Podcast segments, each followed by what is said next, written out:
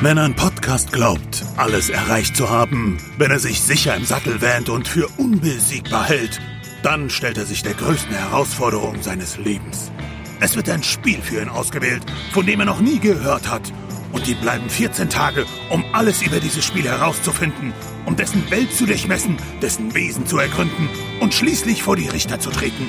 Denn dort wird entschieden, ob es dem Podcast gelingt, neue Erkenntnisse zu schaffen ob er die Fähigkeit und Cleverness besitzt, um diese Prüfung zu meistern. Man nennt sie die Stay Forever Challenge. Hallo, liebe Zuhörerinnen und Zuhörer, mein Name ist Christian Schmidt und ich begrüße euch zur Stay Forever Challenge.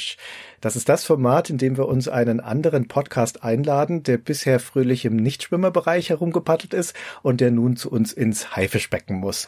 Und welchen Teufelskerl haben wir heute hier, der denkt, er wüsste etwas über Spiele?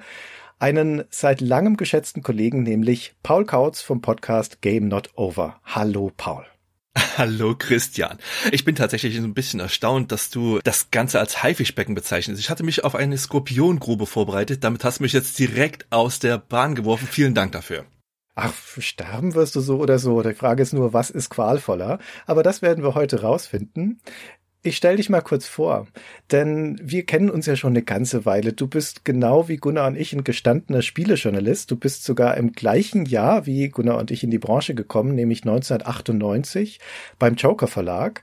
Und dann hast du im Laufe deiner Karriere für GameStar geschrieben und lange für 4Players geschrieben, bevor du auf die Herstellerseite zu Capcom gewechselt bist. Und du hast nun auch seit geraumer Zeit einen Podcast, der heißt Game Not Over, ist gestartet im August 2017, befindet sich also jetzt gerade im vierten Jahr und der brummt, wie ich sehe. 73 Hauptfolgen, mehr als ein Dutzend Nebenfolgen, da kommt was zusammen. Und dein Thema sind wie bei uns auch, Computer- und Videospielklassiker, die von dir beschrieben, erklärt, hergeleitet, gelegentlich auch verspottet werden. Der Unterschied zu Stay Forever ist, bei dir ist es eine One-Man-Show, also es ist kein Gesprächspodcast wie bei uns, sondern ein Essay-Podcast. Ganz genau. Ich bereite jede Folge sehr akribisch vor, stürze mich da genau wie ihr tief in die Recherche und formuliere das Ganze dann als Text, den ich im Prinzip als relativ schnell gesprochenen Monolog vorlese. Die Hintergründe dafür haben selbstverständlich auch mit Stay Forever zu tun.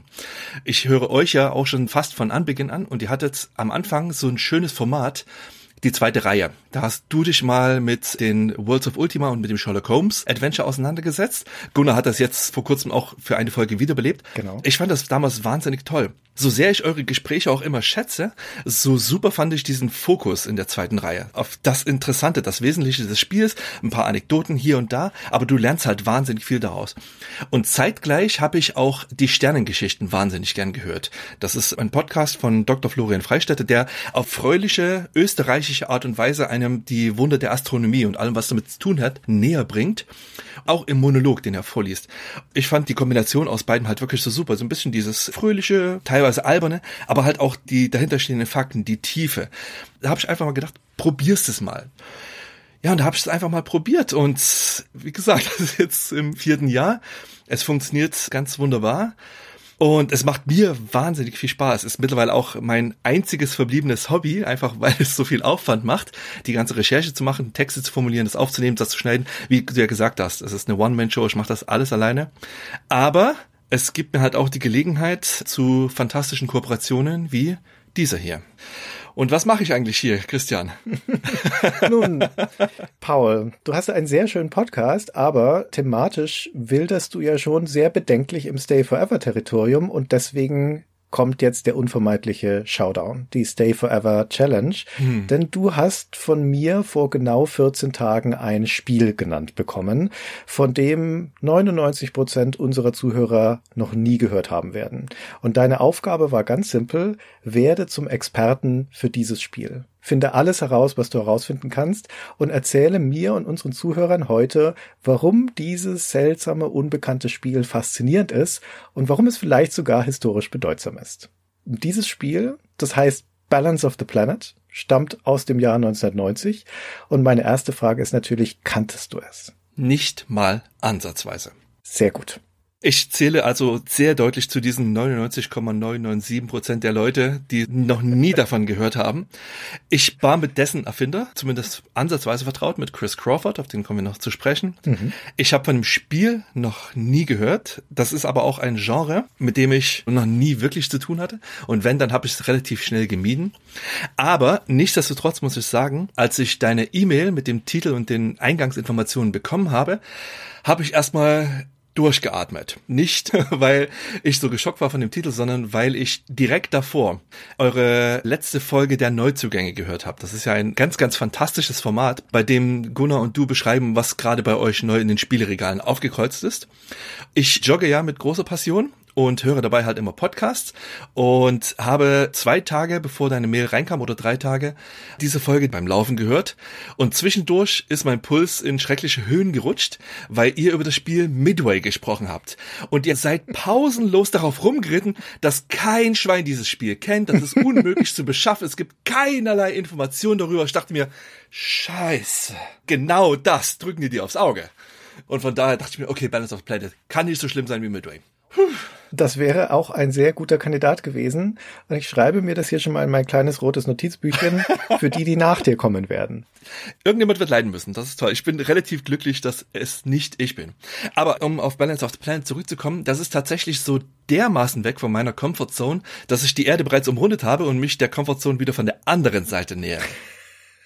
Und mittlerweile sitzt du wieder voll drin, weil ich gehe davon aus, dass du mittlerweile einer der weltbesten Kenner von Balance of the Planet sein wirst. Vermutlich direkt nach Chris Crawford, der mit Sicherheit der beste Kenner von diesem Spiel sein wird. Und dann kommt lange, lange, lange, lange nix, weil sich auch nicht viele Leute vermutlich damit beschäftigt haben. Aber das werden wir alles herausfinden heute, denke ich. Ja. Jetzt würde ich dich erstmal bitten, zu beschreiben, worum es in Balance of the Planet geht. Also, Balance of the Planet, das nennt sich selbst ein Ecological Simulation Game. Das wurde in den Nachrichten der damaligen Zeit vorgestellt, unter anderem als The Next Step in Games with a Conscience bezeichnet. Das fiel in eine Phase, in der die Menschheit an sich ja die Ökologie, so die grüne Bewegung für sich entdeckt hat, Ende der 80er, Anfang der 90er. Mhm. Und das heißt, auch die Computerspiele der damaligen Zeit hatten das eine oder andere Exemplar, das in diese Richtung ging. Das in Deutschland bekannteste Spiel aus dieser Phase dürfte wohl Ökologie Monopoly gewesen sein? Bekannt ist da schon ein großes Wort dafür. Ja, ja, bekannt. Ja, aber ich sag mal innerhalb dieser Nische und gerade in Deutschland, weil das basiert auf einem Brettspiel. Das war 1983 beim Stern das Spiel des Jahres mhm. und wurde entwickelt vom Biochemiker und Kybernetiker Professor Dr. Dr. Frederik Wester, der mittlerweile leider verstorben ist.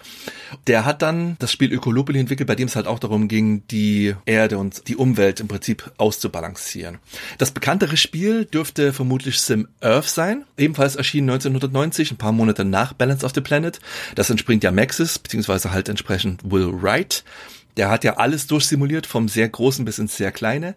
Und Sim Earth drehte sich halt auch darum, natürliche Prozesse zu simulieren, im Prinzip die Erde. Aber Balance of the Planet, das ist ein Spiel, das sich ausschließlich darum dreht, die Umwelt idealerweise zu retten, also die Erde zu retten. Dazu lässt einen das Spiel in eine übermächtige Rolle schlüpfen. Jetzt nicht in einen Gott, aber in einen, der dieser Rolle schon am nächsten drankommt. Und zwar man übernimmt die Rolle eines imaginären UN-Hauptkommissars, der von der UN quasi unbegrenzte Mittel erhalten hat. Aber auch gleichzeitig das Spielziel, so rette mal die Umwelt, wenn es nicht zu viel Mühe macht. Im Prinzip schlüpft man also in die Rolle derjenigen, der die Entscheidungen fällt, die an Stammtischen so normalerweise unter dem Stichwort, ja, so einfach ist das, gepoltert werden. Und das Spiel sagt dazu, alles klar, mein Freund, wenn das so einfach ist, dann mach halt mal. Ich glaube, das richtige Genrewort ist Globalstrategie. Mit der Art und Weise, wie ich das ausspreche, merkt man schon, wie stark ich damit verbunden bin. Es geht hier einfach darum, also man hat die Möglichkeit, Steuern einzunehmen, man kann Dinge besteuern und man kann Subventionen verteilen. So, es gibt relativ positive Punkte, wie zum Beispiel Biodiversität, Waldleben, Lebensqualität im Allgemeinen, die man subventionieren kann. Dann gibt's natürlich auch Industrien, wie die Kohleindustrie, die Nuklearindustrie, die man idealerweise mit hohen Steuern versehen sollte. Schwermetalle etc. Und aus diesen Steuereinnahmen generiert man dann jede Menge Geld, das man dann entsprechend in die Subventionen investieren kann. Das macht man rundenweise, neun Runden lang. Jede Runde ist fünf Jahre lang. Das ganze Spiel geht also 45 Jahre lang. Und startet wann? Startet 1990 zum Erscheinen des Spiels. Endet im Jahr 2035. Mhm. Und nach jeder Runde wird ausgewertet. Das heißt, die Subventionen, die man getätigt hat und die Steuern, die man erhoben hat, die werden ausgewertet. Es gibt dafür ein Punktesystem und ein Feedback-System. Das heißt, wenn man sich irgendwann mit der Punktzahl vertraut gemacht hat, dann weiß man, okay, die Investitionen, die ich jetzt gerade gemacht habe, waren positiv oder negativ. Und man kommt aber auch mehr oder weniger klein vorgerechnet, was für direkte Auswirkungen man auf das Spiel bekommen hat. Also hat sich die Lebensqualität verbessert, hat sich die Qualität der Seen verbessert. Solche Sachen. Ja, und schlussendlich ist das Ziel, nach 45 Jahren zu sagen, hast du die Welt gerettet oder nicht? Ende. Es geht hier nicht darum, das Spiel zu gewinnen. Man kann es de facto nicht gewinnen. Man kann nur versuchen, eine Punktzahl zu erreichen, die so hoch wie möglich ist. Denn je positiver und höher die Punktzahl ist, desto besser hat man seinen Job gemacht. Man kann auch sehr, sehr schnell in die negativen Punkte rutschen. Das geschieht anfangs zwangsläufigerweise. Es geht dann halt bis in die negativen 10 Millionen. Das muss man erstmal schaffen. Respekt. Ich habe alle Extreme mal ausprobiert, also es geht tatsächlich. Aber selbst im Handbuch schreibt Chris, es gibt einen dedizierten Punkt, der heißt How to Win. Also es gibt so ein paar Formeln, ein paar Daumenregeln, mit denen sich das Spiel definitiv positiv beeinflussen lässt, zumindest das Standardspiel. Wir werden noch darauf zu sprechen kommen, zwangsläufigerweise, dass das Standardspiel nicht die einzige Art und Weise ist, wie dieses Spiel gespielt werden kann. Okay, nun hast du ja gesagt, dass unsere Einflussmöglichkeit als dieser globale Lenker, denn wir sind ja jetzt nicht in einem spezifischen Land unterwegs, sondern wir regeln schon die Geschicke der gesamten Menschheit, also des gesamten Globus. Das ist ja die besondere Kompetenz von diesem UN-Hauptkommissar. Genau. Ist das das richtige Wort, Hauptkommissar? Das englische Wort im Handbuch ist halt High Commissioner. Es gibt keine deutsche Fassung davon, deswegen habe ich das einfach mal als Hauptkommissar übersetzt. Man kann auch Gott Kaiser sagen. Im Zweifelsfall stimmt das. Also unsere Einflussmöglichkeit jedenfalls ist auf die Ökonomie mit dem Mittel der, wie du schon beschrieben hast, der Steuern und der Subventionen. Sonst nichts. Nur auf diese beiden Dinge. Und das stößt dann im Spiel Ereignisketten an. Jetzt musst du uns erklären, wie so Ereignisketten beispielhaft aussehen können. Weil ich habe hier eine ganze Latte von verschiedenen Industrien, die ich besteuern kann und eine ganze Latte von Dingen, die ich fördern kann. Dazu gehören Forschungen, dazu gehören Technologien, dazu gehören Investitionen Investitionen in zum Beispiel Naturschutzgebiete und solche Sachen. Und daraus folgen dann immer Sachen, die münden dann letztendlich in diese Punktevergabe. Sag uns doch mal ein Beispiel. Ja, also bevor ich das sage, muss ich noch kurz auf den Spielverlauf an sich angehen, denn man ist es ja zum Beispiel von Spielen wie der Sim-Serie von Will Red gewohnt, dass man im Prinzip so ein bisschen herumklickt und dann baut man Häuser und sieht zu, wie sich die Bevölkerung entwickelt. All das passiert hier nicht. Balance of the Planet ist eine Sammlung von Bildern beziehungsweise Bildschirmen mit Reglern drin. Das Ganze wurde ursprünglich auf dem Mac entwickelt unter Nutzung des Hypercard-Systems. Zum Beispiel Mist basiert auch darauf. Jeder Bildschirm es gibt insgesamt 155 davon, ist ein sogenannter Hypercard Stack. Das ist im Prinzip eine Frühform einer HTML-Seite. Jeden Bildschirm, den man durchklickt, sieht man ein Bild das das aktuelle Thema gerade darstellt und einen kurzen erklärenden Text zu dem Bild sowie was zu diesem Bild geführt hat und was für Auswirkungen dieses Bild hat. Denn, das ist tatsächlich so der wichtigste Inhalt des Spiels, Balance of the Planet ist eine Ansammlung von Ursache-Wirkung-Ketten. Man kann jeden dieser Hypercard-Stacks wie eine HTML-Seite, wie eine Sammlung von Hyperlinks klicken und man kommt dann immer tiefer in die Ursachen Ketten oder entsprechend, wenn man ganz, ganz tief bei den Ursachen anfängt und sich nach vorne klickt, kommt man immer weiter in die Effektketten. Zum Beispiel, und damit komme ich jetzt auf den Ausgangspunkt zurück, nehmen wir mal das Beispiel den Säuregehalt der Seen. So, du hast diese schöne Karte, der Säuregehalt der Seen, da sind ein kleiner See dargestellt mit ein paar Fischen drin und der Text dazu lautet, ich habe den übersetzt, der ist halt ursprünglich Englisch. Die Säure im sauren Regen konzentriert sich in den Seen und Bächen. Mit jedem Jahr werden sie zunehmend sauer. Obwohl das Wasser trinkbar ist, kann es für die darin lebenden Lebewesen giftig sein. Das gesamte Ökosystem geht schlussendlich zugrunde. So, das war die Erläuterung. Dann hast du die Ursache für den Säuregehalt der Seen. Die Ursache ist saure Regen. Wenn man von hier aus zurückgeht, also auf den sauren Regen klickt, dann erfährt man, was saurer Regen ist, dass er aus Schwefeldioxid und Stickstoffdioxid besteht und Waldgebiete die Säurehaltigkeit der Seen und den Methangehalt der Luft beeinflusst. Wenn man aber wissen will, was der Säuregehalt der Seen beeinflusst, dann klickt man da drauf und kommt auf die Habitate der Seen und kriegt darauf entsprechende Informationen. Genau diese Vorgehensweise gibt's bei jedem Bildschirm. Du hast ein generelles Thema und du kannst dieses Thema vertiefen oder die Auswirkungen dieses Themas verfolgen. Also alles, jede Seite, also die thematisch miteinander verbundenen Seiten, sind alle miteinander verwoben. Und das ist auch der Kern des Spiels, dir klar zu machen, dass es keine so einfach ist das Lösung für alle Umweltprobleme gibt, sondern dass die Natur, die Ökologie der Welt ein komplexes System ist, wo alles ineinander greift, wo jede kleine Aktion, Schmetterlingsflügel gleich, vielleicht kleine Auswirkungen auf das eine Resultat hat, aber gigantische Auswirkungen längerfristig auf andere, mit denen man vielleicht am Anfang gar nicht rechnet. Dessenthalben ist das Ganze natürlich auch zwangsläufigerweise vereinfacht. Die Mathematik, die hier zugrunde liegt, die ist zum Teil komplex. Und das Spiel, das erschlägt einen anfangs auch mit Informationen. Aber nichtsdestotrotz ist die Art und Weise, wie die Ökologie simuliert wird, natürlich vereinfacht. Wie gesagt, man hat 155 Bildschirme. Das bedeutet nicht, dass die gesamte Ökologie des Planeten sich mit 155 Stichworten erklären lassen kann. Zum Beispiel der Zustand der Ozonschicht hängt nicht ausschließlich mit der Menge an Fluorchlorkohlenwasserstoffen zusammen, die da drin sind. Aber die sind der entscheidende Faktor für die Veränderung der Ozonschicht. Deswegen sind die drin und nicht die tausend anderen wesentlich kleineren Dinge, die auch ihren Teil dazu beitragen. Man darf halt wirklich nie vergessen, jede Aktion, die man macht, man kann halt bei vielen Bildschirmen entsprechende Variablen beeinflussen. Das ist ja das Spiel an sich. Jede Aktion hat vielfache Auswirkungen, auch auf Dinge, die auf den ersten Blick vielleicht gar nicht so offensichtlich scheinen. Deswegen ist alles miteinander verbunden und deswegen hat man auch die ersten keine Ahnung, 20 Spielstunden oder sowas, in erster Linie damit zu tun, sich durch alle Bildschirme durchzuklicken, alles zu lernen, zu versuchen, so ein bisschen das eine zum anderen zu führen, die Ketten zu verstehen. Und wenn man das einigermaßen verinnerlicht hat, dann ist man bereit, das Spiel zu spielen. Und das Spiel selbst, das besteht eigentlich nur daraus, an Reglern herumzuschieben. Klingt dir jetzt erstmal nicht so einladend, um ehrlich zu sein. Und die Frage ist schon, wo ist denn da das Spiel? Aber um nochmal zu deinem Beispiel zurückzukommen, also Kohlendioxid, Emissionen gelangen in die Luft, dadurch entsteht saurer Regen, der regnet ab in die Gewässer, die werden sauer, dadurch können Tiere sterben, das verringert die Biodiversität und am Ende sinkt deine Punktzahl für Biodiversität, denn das ist ein positiver Einfluss für die Gesundheit der Welt und wenn das sinkt, dann gibt's Abzug. Ganz genau. Jetzt habe ich das verstanden. Diese eine Zusammenhangskette von so vielen, die in dem Spiel drin sind. Aber was mache ich dann jetzt da draus? Wie nehme ich denn jetzt Einfluss darauf? Was bedeutet das für mich als Spieler? Nun, du hast halt die Subventionen, die du verteilen kannst und du kannst die Steuern verteilen. Das heißt, bei vielen Punkten kannst du einfach an den Reglern herumschieben. Zum Beispiel kannst du die Kohleindustrie besteuern. Du kannst Atomkraftwerke besteuern.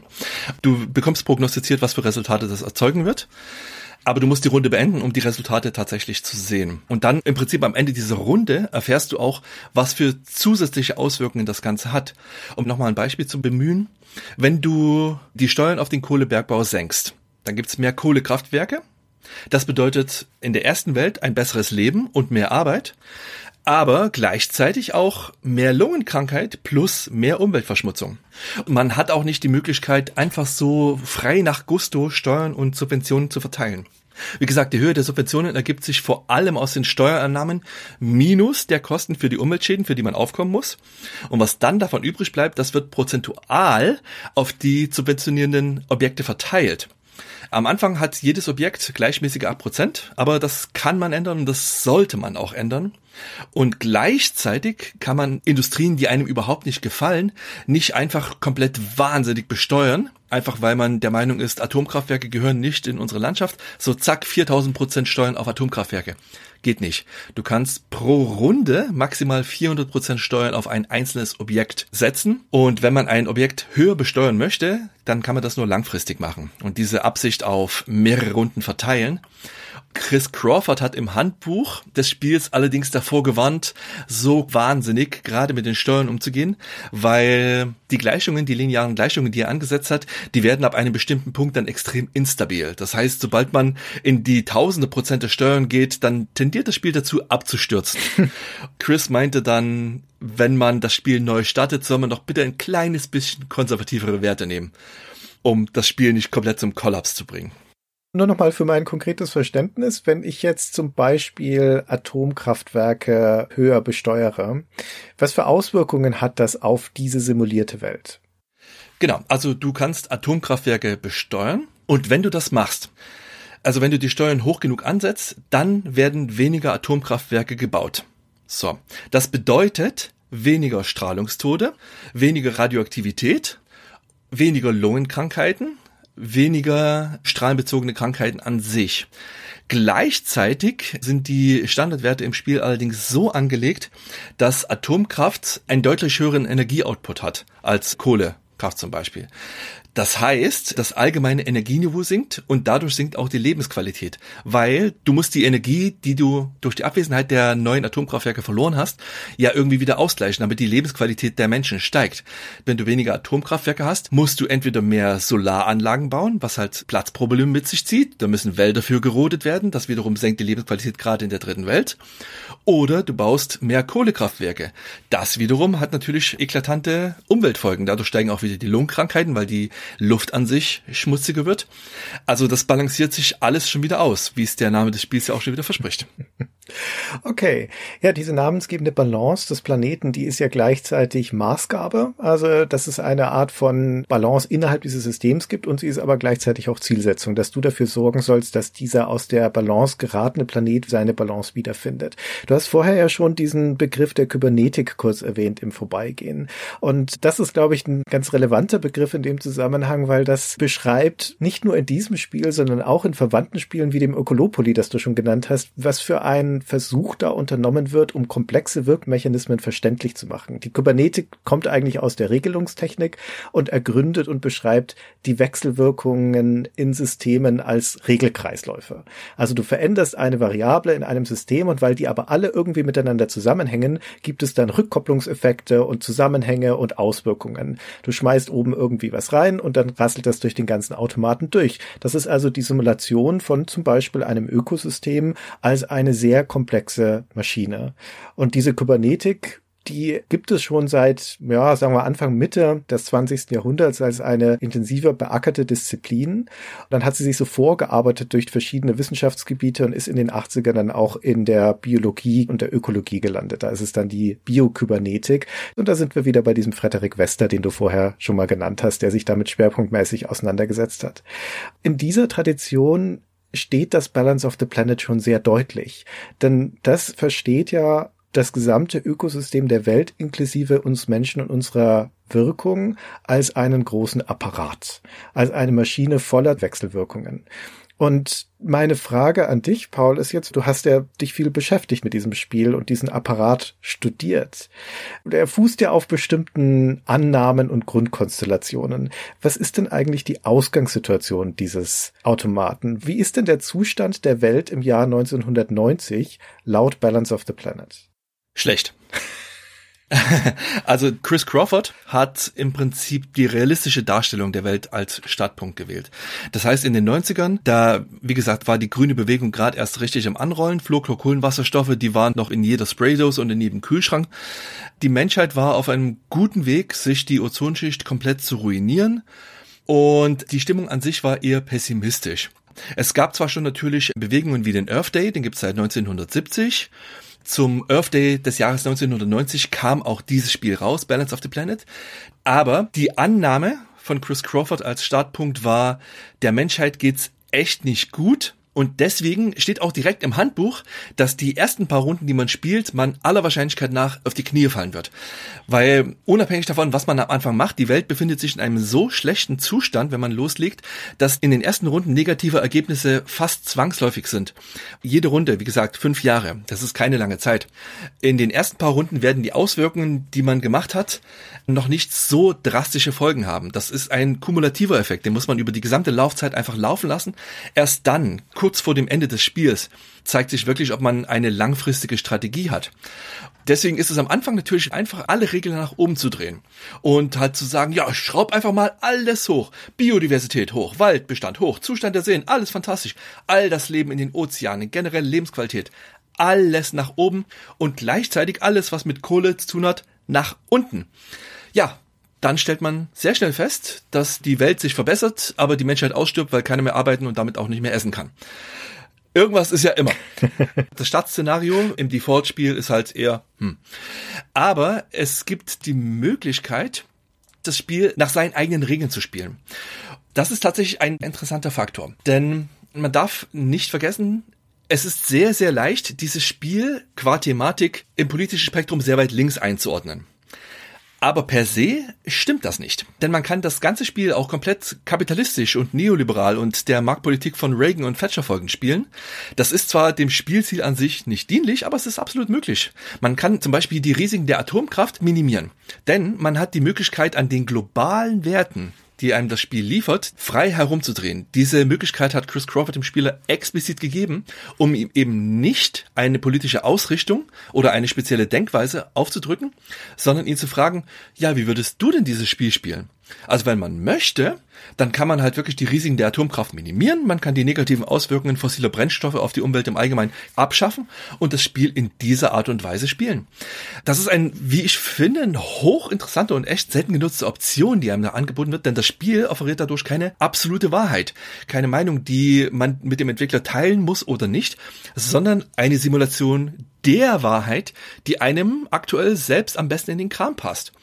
Und dadurch, dass man der Mathematik ausgeliefert ist, sieht man dann anhand der errechneten Ergebnisse, wie gut oder schlecht man mit eben dieser Wahrheit fährt. Und da komme ich auf dieses sogenannte Bias-System. Das bedeutet zwar normalerweise Voreingenommenheit, aber hier in Balance of the Planet steht das eher für neuer Fokus. Denn es gibt vier Bias-Dateien bzw. Bias-Spielstände, die die globalen Spieloptionen in sehr spezielle Richtungen verändert haben. Da gibt es einmal pro Nuklear, einmal Dritte Welt, einmal Umwelt und einmal Industrialist.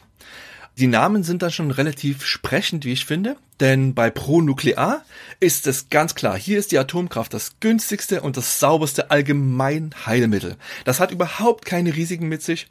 Während Kohle ganz furchtbar und Solarenergie total unpraktisch ist, Allheilmittel ist hier Nuklearenergie. So, das ist die Voraussetzung, spiel das Spiel damit durch. Dritte Welt, hier geht es darum, den Ärmsten der Armen das Überleben zu sichern koste es, was es wolle. Das bedeutet, hier ist der Erhalt der Natur nicht so wichtig. Hier geht es darum, den Hunger der Menschheit zu bekämpfen. Und das Handbuch sagt selbst, dieses Szenario ist wahnsinnig schwer zu gewinnen. Das krasse Gegenteil davon ist die Umwelt, der Environment Bias. Hier geht's ausschließlich darum, Mutter Natur zu retten und die darauf herumkrauchenden Menschen sind da nicht ganz so wichtig. Im Handbuch steht auch wieder, diese Sichtweise ist eher pessimistisch und auch hier ist Gewinnen ziemlich schwierig. Das krasseste Beispiel, wie ich finde, ist dann halt das vierte, der Industrialist. Das ist im Prinzip die Kapitalismus-Simulation. Das ist der mit weitem Abstand leichteste aller Biases, denn hier, wenn man nichts macht, dann gewinnt man auf jeden Fall. Denn hier geht's ausschließlich darum, die Shareholder glücklich zu machen. Also wirklich so konservativ wie möglich zu spielen. Und als Startszenario wird hier einfach alles Negative ausgeblendet. Das heißt, der Welt geht spitze, diese ganzen lästigen Umweltprobleme existieren nur in den Köpfen dieser nervenden grünen Schreihälse da draußen. Hier geht's nur darum, Geld zu machen, Geld zu machen, Geld zu machen. Also ich habe alle vier Spielvarianten mal ausprobiert man muss wirklich tief im Spiel drin sein, um wertschätzen zu können, was da in diesen einzelnen Biases für Schwierigkeiten und für Herausforderungen stecken. Ich behaupte nicht, dass ich das komplett durchblickt habe, um Gottes Willen. Aber man merkt halt, wenn man dieselbe Spielweise in allen vier verschiedenen Szenarien ausprobiert, sind die Resultate sehr anders. Und als kleine Kirsche obendrauf kann man auch seinen ganz persönlichen Bias anlegen. Man kann also die Werte so verändern, wie es einem selbst gerade in den Kram passt, abspeichern und im Zweifelsfall mit den Freunden teilen. Das sind variable Daten, die kann man einfach kopieren auf eine Diskette, zu seinem Kumpel springen, vorausgesetzt man hatte damals einen Kumpel, der auch Balance of the Planet gespielt hat, was nicht sehr realistisch ist, und ihm sagen, so, jetzt spielst du mal die Couch-Variante, wollen doch mal sehen, wie es deinen Fischen geht. Also du sagst, man kann sich durch diese Flexibilität der Biases und der Einstellungsmöglichkeiten lösen von deren Anschauungen des Autors Chris Crawford. Ja, also es ändert natürlich nichts an den Variablen an sich. Diese 155 Einstellungsmöglichkeiten, beziehungsweise diese 155 Arten, die Welt zu beschreiben, die bleiben in jedem Szenario gleich. Aber die jeweilige Betonung oder das jeweilige Spielziel ist halt in jedem Szenario ein anderes.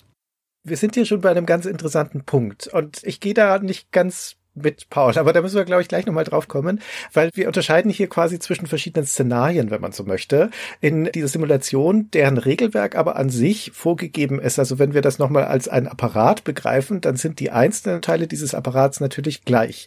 Auch die Verbindungen zwischen denen sind immer gleich. Also du wirst immer einen linearen Effekt haben von zum Beispiel der Ölnutzung auf den Ausstoß von Kohlendioxid. Das ist immer miteinander verbunden. Das, was du einstellen kannst, ist die Größe dieses dieses Schlauchs sozusagen. Fließt da jetzt wenig Effekt durch oder fließt da viel Effekt durch? Und das wiederum, wenn du das an vielen verschiedenen Orten machst, das bestimmt natürlich auch mit, wie die Simulation funktioniert.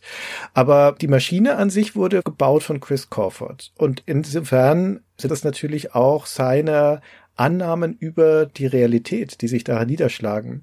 Und auch die Ausgangssituation ist, da bin ich mir jetzt nicht hundertprozentig sicher, aber ich nehme an, bei den Basses ist das auch so. Die Ausgangssituation im Jahr 1990 ist immer gleich, immer gleich schlecht, wie wir das gerade schon gesagt haben. Und das an sich ist ja auch eine Annahme über die Realität, wenn wir davon ausgehen, dass das eine realitätsnahe Simulation sein soll.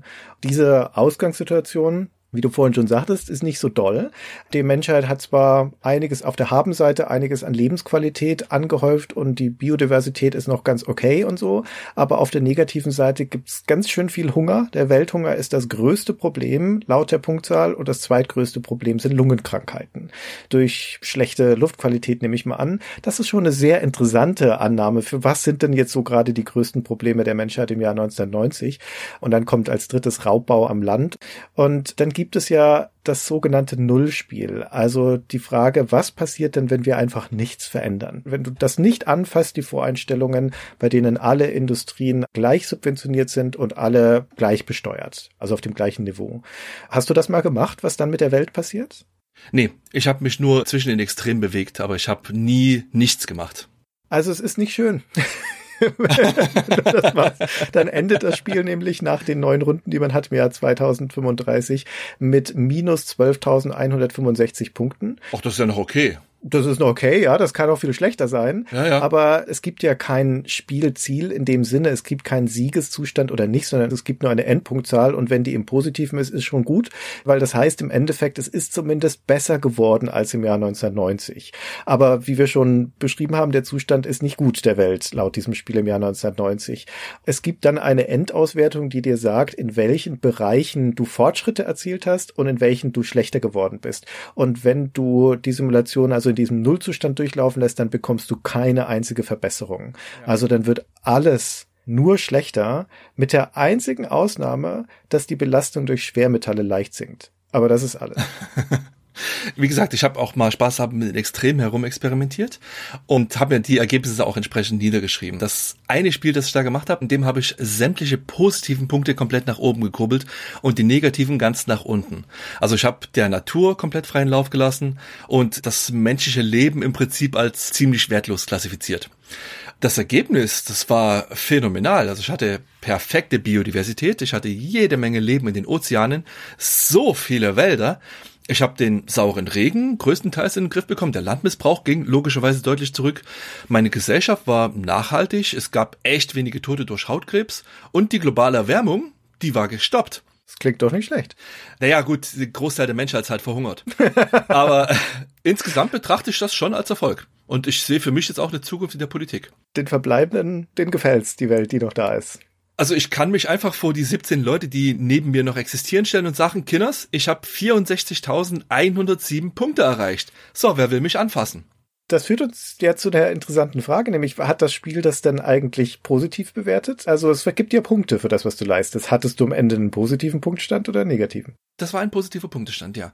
Aber das Spiel sagt ja nicht, hast du gut gemacht. Es gibt keine Einschätzung deiner Leistung, sondern du kriegst halt einfach diesen Wert und diesen, wie ich finde, relativ nichtssagenden Wert. Also halt aus Spielersicht ist das halt kein Resultat, sondern es ist halt eine Punktzahl. Mir fehlt völlig die Skala, auf der ich diese Punkte einordnen kann.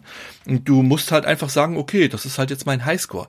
Denn das krasse Gegenteil ist dann halt die negative Punktzahl. Und wie gesagt, das andere Extrem, das sah dann für mich folgendermaßen aus. Ich habe halt alle positiven Punkte nach unten gekurbelt, alle negativen Punkte ganz nach oben, Atomkraft hoch, Kohle hoch etc. Mit dem Resultat, dass im Jahr 2035 alles komplett im Arsch war. Der Planet war völlig ruiniert, alles war zerstört und verseucht. Ich habe jegliches Leben erfolgreich ausgelöscht und ich hatte minus 10.487.885 Punkte. Ich war ein bisschen stolz. das ist ein sensationelles Ergebnis. Hast du gleich als Bias gespeichert. Ich mag ja das Spiel Plague Incorporated sehr, wenn du das kennst. Klar. In dem ist es ja das Spielziel, die Menschheit komplett auszurotten. Also insofern war mir das Ziel nicht unbekannt. Ich habe in der Vorbereitung auf diesen Podcast auch eine ganze Weile mit Chris Crawford gesprochen, der freundlich genug war, mir nicht nur Fragen per E-Mail zu beantworten, sondern auch fast anderthalb Stunden lang Zeit gefunden hat, mit mir über Skype zu quatschen. Aus diesem Gespräch habe ich diverse Audiobeispiele rausgeschnitten von Sprüchen oder von Erkenntnissen, die ich besonders hervorhebenswert hielt. Und ich habe Chris zwischenzeitlich mal spaßhalber gefragt, welche Punktzahl er der Menschheit im Allgemeinen geben würde. Ich glaube, den sollten wir mal an dieser Stelle einspielen. It would definitely be very negative in the millions because we have done almost everything wrong. We have cut back on a number of forms of pollution and we have made some efforts to reduce carbon emissions, but nowhere near enough. The biggest thing we've made progress on is natural gas due to the fracking technology. Mm. Natural gas is much cleaner than coal. And so we've been replacing coal plants with gas plants. And that has had a big positive impact. Now, it's not the long-term solution, but for the short term, that's been the best thing we've done. Es gefällt mir gut, dieser Ausschnitt und diese Äußerung, weil es sich ja deckt mit der Ausgangslage, die wir im Spiel schon beschrieben haben. Und die Person Chris Crawford, von dem dieses Spiel ja mehr oder weniger alleine stammt, das ist sein Spiel, ist natürlich zentral für das Verständnis von diesem Spiel. Viel mehr als bei anderen Spielen, finde ich. Deswegen musst du uns jetzt mal helfen zu verstehen, Paul, wer ist denn dieser Chris Crawford? Also seine Biografie ist im Großen und Ganzen jetzt nicht ungewöhnlich für die Spielebranche. Der ist am 1. Juni 1950 in Texas geboren, ist also aktuell 70 Jahre alt. Er lebt zwar schon seit Ewigkeiten nicht mehr in Texas, aber er hat immer noch diesen leicht lässigen Texas-Slang, was man vielleicht auch gehört hat und auch noch hören wird. Hat Physik studiert, da auch seinen Bachelor und seinen Master drin gemacht und ist relativ schnell mit Computern in Kontakt gekommen, war auch Zeit seines Lebens Lehrer, hat in seinen Klassenräumen auch viel seine eigenen Programme vorgeführt. Er hat zum Beispiel auch relativ früh auf Vorläufern des C64 so Energie-Umweltsimulationen geschrieben. Im Prinzip die großen Vorläufer von Balance of the Planet. Die hat er dann halt auch zur Unterrichtung verwendet. Hat dann im Silicon Valley bei Atari gearbeitet. Hat da auch unter anderem einen Politik- und Ökonomie-Simulator namens Energy Zar geschrieben. Ist dann in die Militärecke gerutscht. Er hat immer große Freude an sehr komplexen Spielen. Alle seine Spiele, die er schreibt oder geschrieben hat, die waren tief auf Mathematik basierende Taktik-Simulationen, Strategiesimulationen. Eines seiner bekanntesten Spiele war zum Beispiel auch Eastern Front 1941. Da spielt man die Deutschen zur Zeit der Operation Barbarossa. Das war sein erster großer Hit. Der war dann eine Zeit lang so die Geheimwaffe von Atari, wurde sehr hervorgehoben. Dann kam der große Kollaps von Atari 1983. Da hat er seinen Job da verloren und hat sich danach selbstständig gemacht. Das erste Spiel, das er danach geschrieben hat, das war das 1985er Balance of Power. Das dürfte, wenn man davon ausgeht, dass Chris Crawford im Großen und Ganzen relativ unbekannt ist, wohl das bekannteste Spiel von Chris Crawford sein. Denn das war ein Politiksimulator zu Zeiten des Kalten Krieges. Man konnte da die USA oder die Sowjetunion spielen und musste versuchen, seinen jeweiligen geopolitischen Einfluss so effektiv wie möglich auszuweiten, ohne dass es zu einem Nuklearkrieg kommt. Das wäre im Prinzip so der Fail State. Dieses Spiel bei dem man auch nicht gewinnen oder verlieren kann. Also man merkt schon, Chris Crawford hat seine Wurzeln früh gelegt. Hier ging es darum, etwas zu lernen, vor allem in diesem Fall über Diplomatie und ihre Macht. Dieses Spiel hat knapp eine Viertelmillion Exemplare verkauft. Das ist mit weitem Abstand sein größter Hit. Auf Basis dieses Spiels hat er auch angefangen, Bücher zu schreiben. Er hat in der Zwischenzeit viele, viele Bücher geschrieben. Das sind zum Teil ganz schöne Wummen teilweise 500 Seiten dick. Die drehen sich halt um Spieldesign und um Interactive Storytelling. In diesem Fall ging es darum, dass er über die Entwicklung des Spiels Balance of Power geschrieben hat. Alles sehr interessant. Das war aber tatsächlich auch schon sein größter Hit, denn im Prinzip alles, was er danach gemacht hat, das war so nischiges, so experimentelles Zeug, so verkopftes Zeug, dass sich nachweislich kein Schwein mehr dafür interessiert hat. Ein schönes Beispiel dafür ist das Spiel Trust and Betrayal, The Legacy of Cyboot aus dem Jahr 1987, bei dem er die ersten Schritte in Richtung Interactive Storytelling gegangen ist. Ein Begriff, der noch wichtig wird in der Biografie von Chris Crawford. Das war ein Experiment, wo es halt im Prinzip darum ging, eine Geschichte mit einer KI zusammenzuentwickeln, auf eine KI-Persönlichkeit einzugehen. Es war ein total absurdes Experiment und wie jeder weiß, der Markt hasst Experimente, selbst in den 80ern schon. Das Ding hat nicht mal 5000 Stück verkauft. Chris Crawford sagt aber, das ist das Spiel, auf das er am meisten stolz ist. Naja, danach kamen halt noch so ein paar weitere Militärsimulationen. Aber ein weiterer großer Verdienst von Chris Crawford ist, dass er der Gründer der GDC ist, der Game Developers Conference. Am Anfang, im Jahr 1988, hieß sie noch Computer Games Developer Conference und fand in seinem Wohnzimmer statt. Sein Anfang nahm das Ganze als Newsletter namens Journal of Computer Game Design. Mit dem hat er so 150 Abonnenten erreicht. Und angesichts dieses Erfolges sagte sich Chris, dass es sich halt irgendwie anbieten würde, eine kleine Konferenz draus zu machen. Die hat er halt organisiert. Da waren 26 Leute da. Man saß einen Tag lang herum in seinem Haus, plauderte über Spieldesign, spielte mit seinen Hunden, Katzen, Schafen und Esel, die er auf seiner Farm hielt. Und laut Chris war das super. Das wurde halt dann auf regelmäßiger Basis wiederholt und wurde dann groß. Mittlerweile ist die GDC ja eine der wichtigsten Computerentwicklermessen überhaupt. Es gab ja etliche Vorträge und Workshops etc. etc. Und das wurde dann schnell zu groß für Chris. Also er ist kein extrovertierter Typ. Also er ist kein Gesellschaftstyp. Er schreibt seine Spiele nach wie vor immer am liebsten alleine. So ein bisschen eigenbrötlerisch ist er sowieso. Er ist ein schlauer Kopf. Also man merkt, wenn man mit ihm redet, er drückt sich sehr gewählt aus. Der hat ohne Frage sehr viel Ahnung und ein sehr großes fundiertes Wissen über das, was er da macht. Aber seine Sozialkompetenz lässt, glaube ich, so ein bisschen zu wünschen übrig. Und Schön gesagt. das schönste Beispiel dafür ist die sogenannte Dragon Speech die er auf der 1992er GDC gehalten hat und die seinen Abschied aus der Branche markierte. Er selbst sagt, das war the finest speech of my life. Im Prinzip war das seine dreiviertelstunden lange Abrechnung mit der Spielebranche, in der er den Kampf gegen einen Drachen als Metapher für Videospiele als Kunstform bemühte und das bis zum Ende durchzog. Also er hat im Prinzip eine Dreiviertelstunde lang ausschließlich in Metaphern gesprochen, sich sehr, sehr stark auf Don Quixote und Sancho Panza beziehend und das Ende dieser Dragon Speech ist legendär. Denn, und da müssen wir wieder ein Audiobeispiel einspielen, am Ende dieser Rede hat er ein Schwert gezogen und dann das folgende gebrüllt. For truth! For beauty! For art!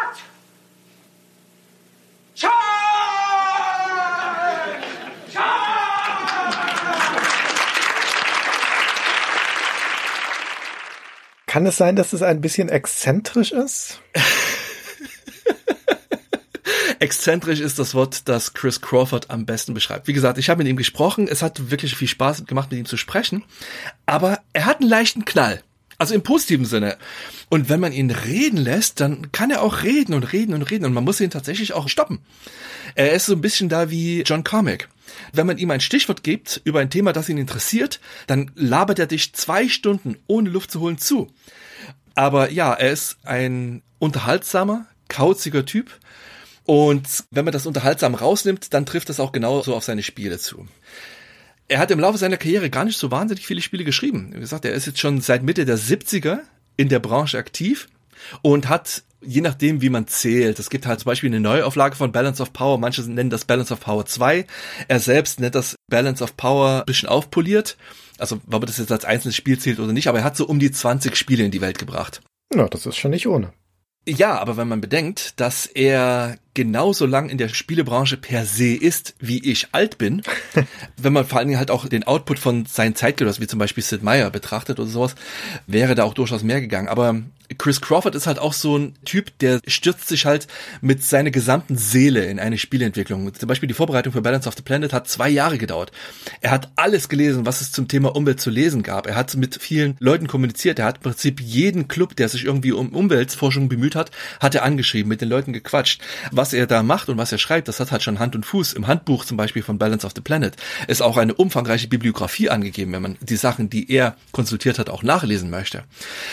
Aber das bedeutet nicht, dass seine Spiele Spaß machen.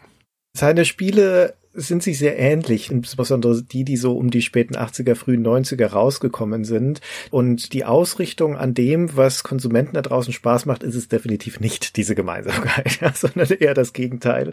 Also es sind speziell und Balance of the Planet gliedert sich da wunderbar ein.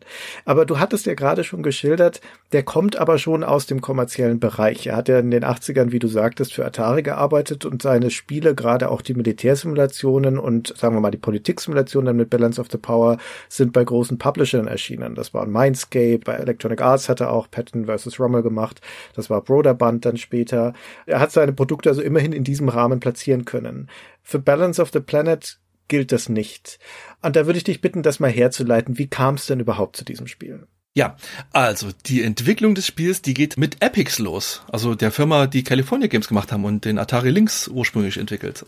Joe Miller, der damalige Vice President of Product Development von Epics, der hat Chris Anfang 1989 kontaktiert. Das kann man alles wunderbar nachlesen im Buch Chris Crawford on Game Design, das er zu seinen Spielen geschrieben hat. Auch wieder so ein dickes Ding. Die Firma Epics hatte sich damals gerade die Rechte an dem Film Voice of the Planet gesichert, der sich halt um Umweltfragen drehen sollte und der pünktlich zum Earth Day des Jahres 1990 erscheinen sollte, dem 22. April. Kurze Zwischenfrage, Paul, war das wirklich ein Film? Nein, der Film war geplant, aber ich konnte über den nichts rausfinden. Also ich muss davon ausgehen, dass der niemals das Tageslicht gesehen hat. Also entweder das oder es gibt eine gleichnamige TV-Serie, die im Jahr 1990 erschienen ist mit William Shatner. Möglicherweise ist es umgewandelt worden in dieses TV-Dingens. Das ist gut möglich. Ich hatte mir dann halt auch gedacht, wenn William Shatner da die Hauptrolle in dem Film gespielt hätte oder in der Serie, dann wäre das bei Chris Crawford sicherlich erwähnt worden. Aber das wurde es nicht. Deswegen ging ich davon aus, dass dieser Film entweder gar nicht oder halt in irgendeiner anderen Art und Weise produziert wurde. Naja, so oder so, Epix hatte sich halt früh diese Rechte daran gesichert, weil sie den Earth Day, den 20. Jahrestag des Earth Days halt damit zelebrieren wollten. Das hat Chris sehr gut in den Kram gepasst, weil er mit seinem ursprünglichen Spiel Energy Star aus dem Jahr 83 im Großen und Ganzen nie so richtig glücklich war, weil es ihm zu oberflächlich war. Das war ja ein Spiel auf dem Atari 400. Das waren ja wahnsinnig simple 8-Bit-Rechner. Und er konnte halt da die Mathematiksimulation nie so tiefschürfend machen, wie er das eigentlich machen wollte. Er hatte sich seitdem exzessiv in Umwelt- und Energiethemen versenkt und dachte sich, das ist eine hervorragende Gelegenheit. Also hat er sich hingesetzt und das Balance of the Planet entwickelt. Ursprünglich, wie gesagt, für Mac mit diesem Hypercard-System. Zwischenzeitlich musste allerdings Epic aus finanziellen Gründen sich zurückziehen. Was vor allem mit dem Links, also mit dem Handheld zu tun hatte, weil den das tierisch das Geld gefressen hatte und die mussten halt im Prinzip alle Nebenprojekte abwerfen. Und Balance of the Planet war eines davon. Also hat Chris Crawford den bereits erhaltenen Vorschuss zurückgezahlt und weil er an das Spiel glaubte, das Projekt aus eigener Tasche weiterfinanziert. Das bedeutete auch, dass er das Ganze im Selbstverlag veröffentlicht hat. Das heißt, er hatte zwar Distributionspartner, in den USA waren das Accolade, bei uns war das Ariola Soft, die das Spiel in die Läden gestellt haben, aber alles, was davor passierte, das heißt die gesamte Entwicklung des Spiels, die Produktion des Handbuchs, die Produktion der Packung, die Produktion der Disketten, das ganze Zusammensetzen, das Verschicken zu den Distributionspartnern, das lief alles über Chris und seine Frau Kathy. Das muss wohl ein herkulesker Akt gewesen sein. Und Chris hat auch in unserem Gespräch betont, wie extrem dankbar er seine Frau dafür auch war, weil ohne ihre Hilfe, ohne ihre Koordinationsstärke hätte er, der leicht verwirrte Professor, das niemals so hingekriegt. Das Spiel war jetzt kein gigantischer Erfolg, das hat ungefähr nur 12.000 Exemplare verkauft. Immerhin. Ja, also es war besser als dieses Trust and Betrayal, aber es war halt nicht mal ansatzweise auf einer Stufe mit Balance of Power.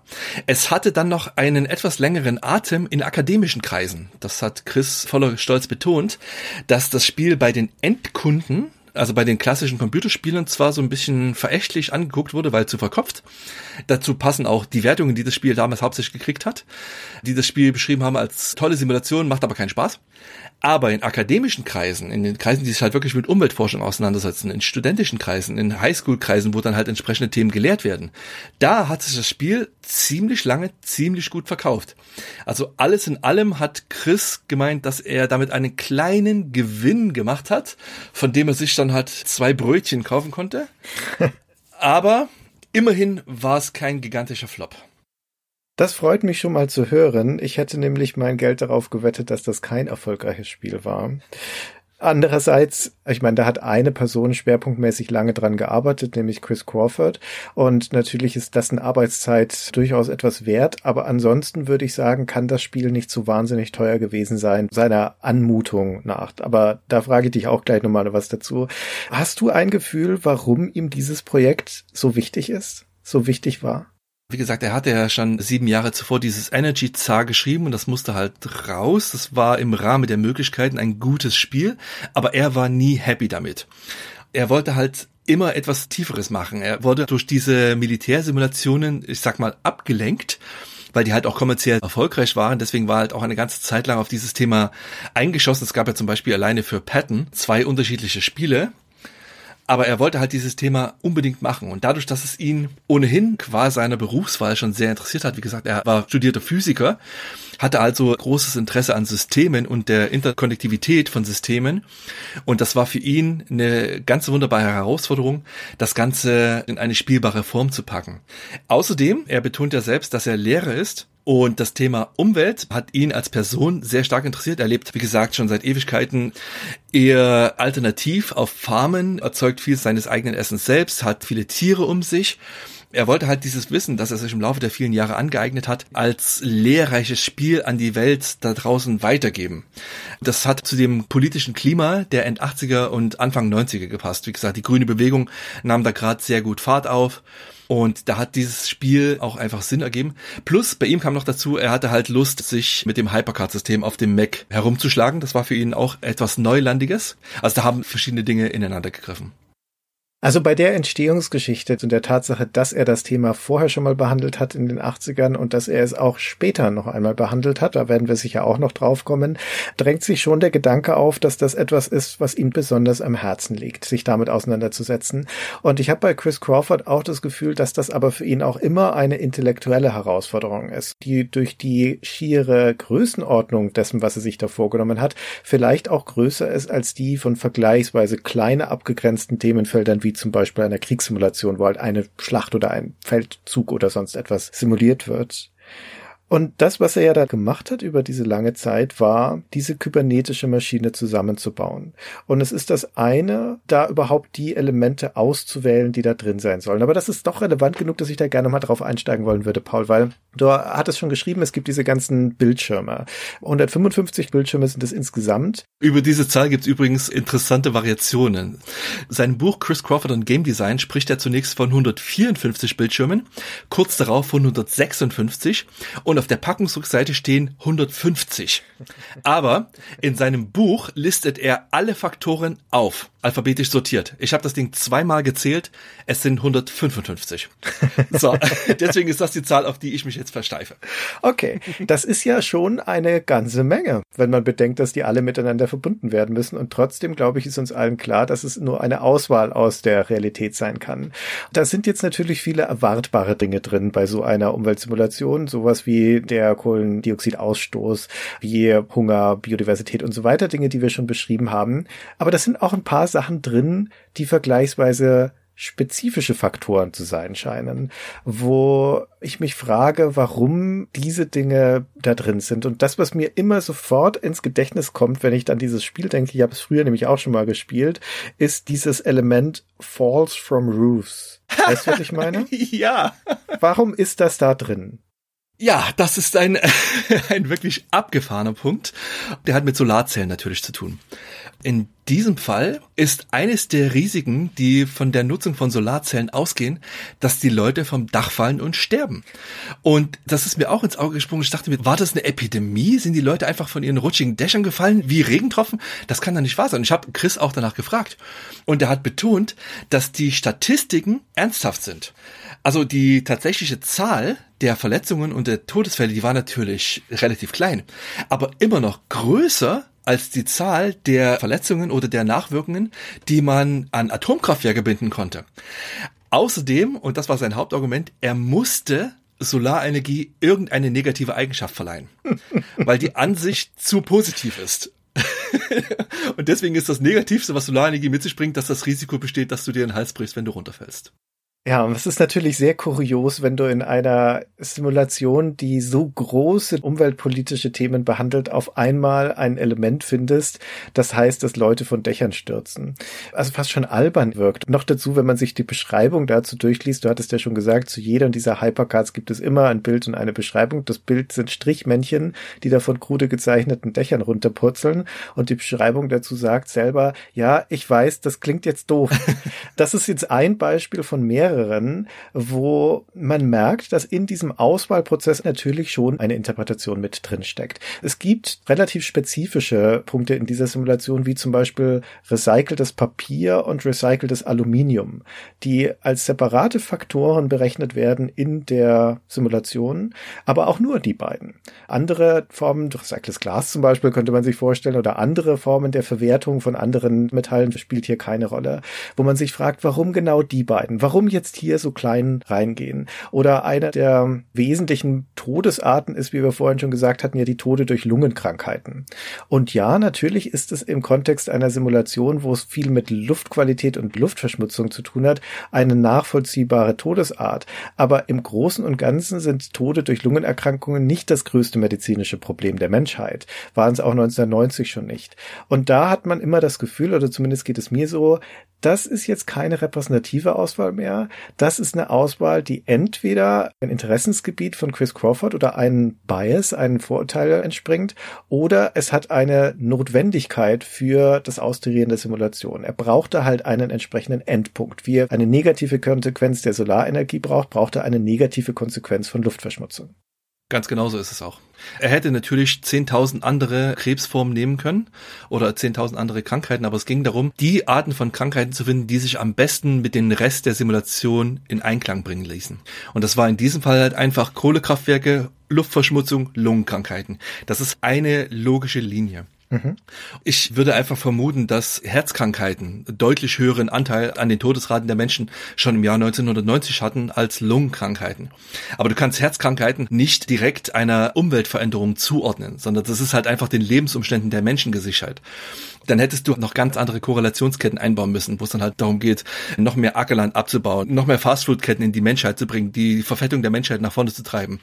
Dann wärst du irgendwann bei den Herzkrankheiten gelandet. Aber das bringt dann halt auch wieder den Punkt mit sich, dass du irgendwo eine Grenze ziehen musst. 155 Variablen sind schon viel. Er hätte völlig problemlos 1000 machen können dann wäre die Simulation natürlich genauer gewesen, aber dann wäre er heute noch mit der Entwicklung des Spiels beschäftigt. ja, vermutlich und es würde auch nie jemand spielen können. Richtig. Denn 155 sind schon relativ viel, wenn es darum geht, dass ein Spieler sie ja begreifen muss. Zum Bau dieser Maschine gehört zum einen natürlich die Auswahl von diesen Elementen dazu und es gehört aber auch die Berechnung dazu, die dahinter liegt und vor allen Dingen auch, und das ist glaube ich etwas, was einem Spieler am Anfang gar nicht so einsichtig ist, was aber an diesem Spiel und der Entwicklung dieses Spiels ganz hübsch sichtbar wird wenn er bestimmt hat, welche Elemente das sind und welches Element auf welches andere Auswirkungen haben soll, nach welchen Regeln, dann muss er auch die Mengen festlegen, mit denen diese Simulation operieren soll. Also wie viel Kohlendioxid ist denn zum Beispiel in der Welt im Jahr 1990? Oder wie viele Kühe stehen denn auf den Wiesen, die Methan produzieren? Und so weiter und so weiter. Weißt du das, Paul? Wie ist er zu diesen Mengen gekommen? Er hat statistische Durchschnittswerte genommen. Okay. Die grundsätzliche Zahlenbasis, auf der das Ganze basiert, ist real. Wir haben es hier logischerweise mit einer Abstraktion von der Realität zu tun und die Realität, das wissen wir alle, ist ganz schön kompliziert. und das Spannende aber bei solchen Designprozessen ist natürlich, auf welche Art und Weise wird hier abstrahiert? Wie geht dieser Auswahlprozess, wie bricht er das runter? Und das Schöne an so einem Spiel wie Balance of the Planet ist, dass es aber sich nicht die geringste Mühe gibt, dass überhaupt nicht sein Anliegen ist, das in irgendeiner Form zu verschleiern, sein Regelwerk. Gerade wenn wir das zum Beispiel mit dem von dir schon erwähnten Sim Earth vergleichen, das im gleichen Jahr erschienen ist, das ja im Endeffekt auch eine Ökosystem-Simulation ist, dass das aber auf eine ganz andere Art und Weise als Spiel präsentiert. In diesem typischen SimCity-Look von oben auf eine Weltkarte. Da drehst du ja auch nur an Schiebereglern rum im Endeffekt. Und das zeigt dir das aber visualisiert. Da hast du dann deine blockige Landkarte und dann entstehen da Wüsten oder Eiswüsten, wenn du an der Temperatur der Welt spielst. Und dann entsteht da Leben, dann wachsen da Wälder, dann werden da Städte gegründet und so weiter. Das kannst du alles vergessen in Balance of the Planet. Da passiert überhaupt gar nichts. Da ändert sich nur nur eine Zahl links und eine Zahl rechts. Da ist nichts animiert, nichts dergleichen. Dafür lässt es dich aber hinter die Kulissen gucken. Dafür lässt es dich zum Beispiel sehen, dass wenn es um das Element Ernteertrag geht, dass der berechnet wird auf der Formel Licht plus Wasser plus Technologie. Wie viel geerntet wird auf der Welt, hängt davon ab, wie ist die Lichteinstrahlung, wie viel Wasser haben wir zur Verfügung, mit dem das gegossen werden kann und dieser etwas abstrakte Wert des wissenschaftlichen Fortschritts bei der Entwicklung von Nahrungsmittelpflanzen. Und das ist deswegen ganz interessant, weil es gleichzeitig eine krasse Vereinfachung ist, logischerweise. Ja, hier wird ja angenommen, dass auf der ganzen Welt das Licht pauschal überall gleich scheint. Alle Nahrungspflanzen, die wir auf der Welt haben, werden hier aufsummiert in eine Kategorie. Da werden hochkomplexe Sachen einfach in eins zusammengemanscht. Und auf der anderen Seite ist es dann bei der Bezifferung, beim Versuch der Bezifferung wieder sehr spezifisch. Da steht dann zum Beispiel beim ultravioletten Licht beim Ausgangswert, dass das 0,485 Watt pro Quadratmeter sind. Also in die dritte Nachkommastelle. Und stellenweise gehen die Werte bis in die vierte Nachkommastelle. Und gleichzeitig bei sowas wie der Crop Technology, der Technologie, wie willst du sowas überhaupt beziffern? Was ist die Einheit? Und natürlich hat der Crawford das Problem auch, deswegen stehen dann da 11,5 Millionen Whizbangs. Und das ist natürlich eine Fantasieeinheit für eine Fantasiezahl, weil er irgendwelche Annahmen halt treffen muss für sein Regelwerk. Ja, es geht darum, die Simulation aufrecht zu erhalten. Ja. Und viele der Zahlen sind im Prinzip auch nur eine Metapher für eine Frage. Gerade bei den wichtigen globalen Einstellungen gibt Chris dem Spieler die großen Hebel in die Hand und stellt ihm Fragen, wie wichtig dem Spieler bestimmte globale Variablen sind. Das bringt einen dann tatsächlich dazu, über das Spiel nachzudenken. Also Balance of the Planet ist ja an sich ein Lernspiel, das hatte ich ja schon erwähnt. Also man lernt grundsätzlich sehr viel. Man erlangt kein Expertenwissen, dafür ist das Spiel dann doch zu oberflächlich, aber das soll ja auch kein Universitätsstudium ersetzen.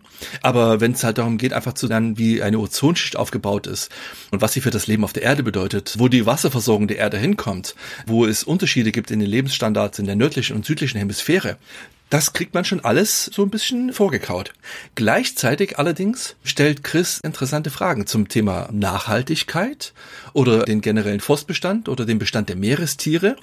Eine der Fragen zum Beispiel bei den Meerestieren, da steht dann halt, auch wieder von mir übersetzt, wie wichtig ist das Leben im Meer? Wie viele Punkte sollte eine Tonne lebender Fische wert sein?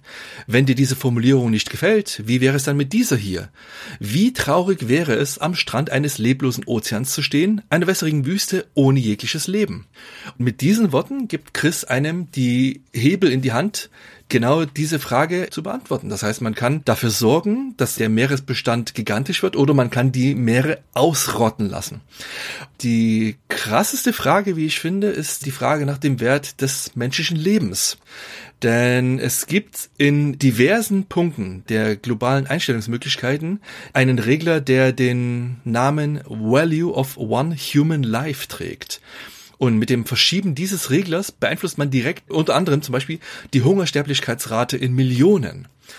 Dazu habe ich Chris auch befragt und ich glaube, das sollten wir ihn mal selbst erzählen lassen. Actually, this is a fundamental problem in all environmental issues because you are trading off human life against other things. Uh, for example, air pollution. The biggest problem with air pollution is that it kills people. In fact, China is facing this right now. They built all these coal burning power plants and they've got this terrible smog and it's killing something like a hundred thousand people a year in China. But it's keeping that economy going. Well, okay, if you're going to adjust it, then you're going to bring the economy down and also reduce the number of people who are killed. Well, how many dollars are you willing to do for how many human lives? Mm-hmm. This is a fundamental problem in all environmental work. It's a hard decision, but you've got to make it. That's the problem we have. And people are too romantic and irrational to face up to that reality. And I shove that right down your throat in Balance of the Planet. Ich finde das mit den interessantesten Aspekt an diesem Spiel. Denn auch wenn der Chris Crawford uns hier natürlich so eine Art Metaspiel eröffnet und sagt, pass auf, hier ist meine Simulation, damit kannst du rumspielen, aber hey, bau doch deine Simulation, wenn du möchtest, über diese Biases oder die Einstellung, die du schon beschrieben hast. Selbst wenn er das tut. Wir erleben hier trotzdem Chris Crawfords Interpretation der Wirklichkeit. Und das Schöne aber an Balance of the Planet ist, dass es da in den besten Momenten, an den besten Stellen noch gar keinen Hehl draus macht. Und es schlägt sich nieder zum Beispiel in, was die Amerikaner Editorializing nennen würden, also in Meinungsäußerungen direkt schon in den Beschreibungstexten von einigen Elementen. Also bei sowas wie der Geburtenrate, da steht als Beschreibungstext, jeden Tag kommen Millionen von Babys in eine Welt, die nicht auf sie vorbereitet ist und möglicherweise keinen Platz für sie hat. Und wenn du fragst, ist Geburtenrate etwas Gutes oder Schlechtes, dann hast du bei der Beschreibung schon keine Fragen mehr und denkst dir, ja, runter damit, ja. Ich will nicht, dass Millionen von Babys unglücklich sind. Das zieht sich nicht durch das gesamte Spiel. Häufig sind es neutrale Beschreibungen, aber immer mal wieder kommt dieser meinungsäußernde Ton durch. Und wenn man dann auf diesen Blick hinter die Kulissen klickt, also sich die Formel anzeigen lässt, dann bekommt man ja diese Beschreibungen dazu. Und da taucht der Crawford dann sogar als Ich-Erzähler auf. Bei den Lebensqualitätspunkten sagt er zum Beispiel, ganz hübsch formuliert, finde ich, deiner Begutachtung vorgelegt eine einzelne Formel, die alles menschliche Leid und alles menschliche Glück zusammenfasst. Hier habe ich die gesamte Erfahrung des Menschseins, all die Freude und all die Tragödien, alle Tränen und alles Lachen auf einige Chiffren reduziert. Würdest du gern an der Proportionalitätskonstante herumspielen? Ja, suggestive Fragestellung, aber er spricht hier als der Autor dieses Spiels zu uns. Oder bei der Waldabholzung, der sagte zum Beispiel, das ist eine sehr spekulative Formel. Ja, da lässt er auch uns ein bisschen teilhaben an seinen Zweifeln, wo ist er sich sicher, wo ist er sich weniger sicher. Aber er schwankt so zwischen dem Erklären, dem Urteilen, dem bisschen jovialen auch Dialog mit uns als der Spieler. Aber eigentlich nur dann, wenn man das Spiel nicht spielt, sondern wenn man anfängt, das Spiel zu manipulieren. Ja, er zwingt einen hier rationale Entscheidungen zu treffen. Das ist, glaube ich, einer der wichtigsten Punkte von Balance of the Planet. Wie gesagt, ich habe es ja vorhin schon mal erwähnt, Spaß im klassischen Sinne macht dieses Spiel nicht. Du machst hier nichts anderes, als ein paar Regeln zu verstellen, die Runde zu beenden und dann zu sehen, was für Auswirkungen deine Verstellungen hatten. Also es ist im Prinzip Profi-Excel, das Spiel. Nicht so direkt meins. Aber er zwingt den Spieler durch diese gerne auch mal in so einem flapsigen Stil gehaltenen Fragen rationale Entscheidungen zu treffen und nicht emotionale. Wie gesagt, man muss hier den Wert eines menschlichen Lebens beziffern. Es gibt hier diverse Moralkonzepte, die einem an den Kopf geschmissen werden, bei denen man gern mal schluckt. Zum Beispiel in dem Bildschirm, bei dem man die Rate der Hungersnöte variiert. Da steht, hier bitte ich dich, also er spricht den Spieler schon wieder direkt an, hier bitte ich dich, einen Wert für das Leben eines Menschen zu bestimmen. In diesem Fall ist der betreffende Mensch jedoch arm, lebt an einem weit entfernten Ort und spricht eine fremde Sprache. Vielleicht ist sein Leben ja nicht so viel wert. Also es sind schon harte Fragen, mit denen man hier einfach so in diesen zum Teil scheußlich gezeichneten Bildschirmen konfrontiert wird. Man beantwortet diese Fragen ganz rational über das kühle Verschieben von diesen leicht willkürlich wirkenden Regeln. Mit diesen Regeln beeinflusst man ja direkt die interne Mathematik. Also rationaler wird's eigentlich nicht. Ja, aber doch natürlich, wenn du drüber nachdenken sollst, über diese Entscheidungen, potenziell auch schon wieder emotional. Deine Emotionen haben ja keine Auswirkungen. Du hast ja dann trotzdem nur die Wahl zu sagen, sorge ich jetzt dafür, dass Millionen Menschen verhungern oder nicht? Und der Weg dahin ist ein Regler. Ja, aber gut, wenn deine Entscheidung vom Mitleid bestimmt wird, was ja durchaus möglich sein mag, dann drehst du den vielleicht jetzt nicht hoch, diesen Regler. Ja, und dann hat es einfach negative Auswirkungen auf den Rest des Planeten. Das ist ja diese Interkonnektivität. Das ist ja das Fiese und auch das in gewisser Weise reizvolle an diesem Spiel. Wenn du deine Entscheidungen emotional triffst, dann musst du halt auch mit den Resultaten leben. Ja, das Gnadenlose, das Unvermeidliche, weil das sollten wir noch dazu sagen. Das ist ein Apparat, der völlig frei von Zufallswerten ist. Es gibt keine Zufallswirkungen oder Variablen, es gibt keine unerwarteten Ereignisse. Die gleiche Einstellung führt immer zum gleichen Ergebnis. Ja, richtig. Es gibt hier keine Naturkatastrophen wie in SimCity. Es ist reine Mathematik. Und ja, wie gesagt, sehr hässliche Bilder. Hässliche Bilder, da gehe ich jetzt nochmal kurz rein. Weil Sag mal, wenn man die Credits des Spiels anschaut. Ich weiß genau, was du sagen willst. dann gibt es da eine Position namens Art Director und die gute Frau, die da gecredited wird, heißt Amanda Goodenough. Ist das ein Scherz? Das kann doch nur ein Scherz sein. Exakt das habe ich Chris auch gefragt, weil ich dachte mir, ach komm, das kann doch nicht wahr sein. Aber nein, die Frau, die genauso heißt wie das Grafikcredo dieses Spiels, die existiert wirklich. Die heißt purer Zufall Amanda Goodenough. Chris hat vorher schon mit ihr zusammengearbeitet.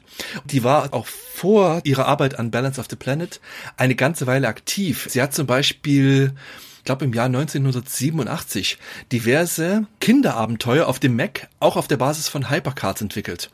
Die waren auch in diesem grafisch simplen Stil. Also wenn man das jetzt nicht vor Augen hat. Beschreib das mal, ja, das musst du uns doch mal kurz näher bringen. Es ist Krickelkrackel. Also anders kann man es nicht ausdrücken. Wenn man einem Vierjährigen Microsoft Paint in die Hand drückt und sagt, mach mal, dann macht er hier ein paar Linien, macht da ein paar Linien. Jetzt komm, mal mal ein Teufelchen. Dann malt er einen Kreis, malt einen Strich nach unten und dann zwei Striche für die Beine und zwei Striche für die Arme. Und wenn er weiß, was ein Teufelchen ist, dann hat er vielleicht noch zwei kleine Hörner oben drauf. Und genau das ist halt das, was man zu sehen bekommt, wenn man das Bild für sauren Regen aufmacht. Da sind so ein paar kleine Kritzelteufelchen die drei Zacke in Richtung Erde schmeißen. Es sieht billig aus, also super simpel. Aber die ist wohl, also offensichtlich ist sie Künstlerin und hat entsprechend schon Kleinkind-Abenteuer auf dieser Basis geschrieben, die in diesem Stil absichtlich gehalten waren, damit sich kleine Kinder, die vor dem damaligen Macintosh saßen, ihre Eltern hoffentlich, da durchklicken sollten. Das waren halt einfach so Durchklick-Adventures, die hatten Namen wie Inigo Gets Out, Inigo Streams oder Your Faithful Camel. Da gab es auch 1991 eine Compilation unter dem Namen Amanda Stories auf CD, wenn man die mal nachvollziehen möchte.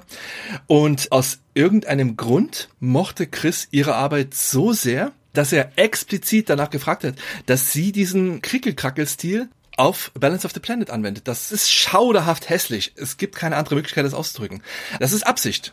Es hat schon einen seltsamen Charme, der ergibt sich aber weniger aus der Stilistik, weil das, was mich fast mehr stört als dieser häufig sehr krude Stil, ist die Uneinheitlichkeit dieses Stils, weil du zwischendurch dann wieder Bilder hast, die offensichtlich auf Fotos basieren, die abgezeichnet wurden. Dann hast du wieder welche, die sind einfach Schemazeichnungen, das sind Diagramme und dann hast du wieder diesen gezeichneten Stil. Also wenn du von einer Karte auf die andere klickst, weißt du nie, in welcher Wunderwelt der Stilistik du jetzt wieder landen wirst. Und dann hat es ja diese seltsame Art der Farbgebung. Ja, das hat allerdings vor allem mit Speicherbegrenzungen zu tun. Ich habe ja schon erwähnt, das Spiel wurde ursprünglich auf dem Mac entwickelt und ehrlicherweise muss man sagen, auf dem Mac sieht's auch besser aus. Denn bei der Konvertierung zu MS-DOS, die kurz nach der ursprünglichen Veröffentlichung erfolgte, musste das Spiel auch an das Grafikformat von MS-DOS angepasst werden, also an diese 320 x 200 Bildpunkte. Und das ist ein anderes Format als Macs haben. Das heißt, in diesem Fall waren die Pixel, die dargestellt wurden, nicht mehr quadratisch, sondern rechteckig. Und dadurch sehen sowohl die Bilder als auch die Fonts etwas verzerrt aus. Und das macht die Bilder tatsächlich noch mal hässlicher, als sie eigentlich sind.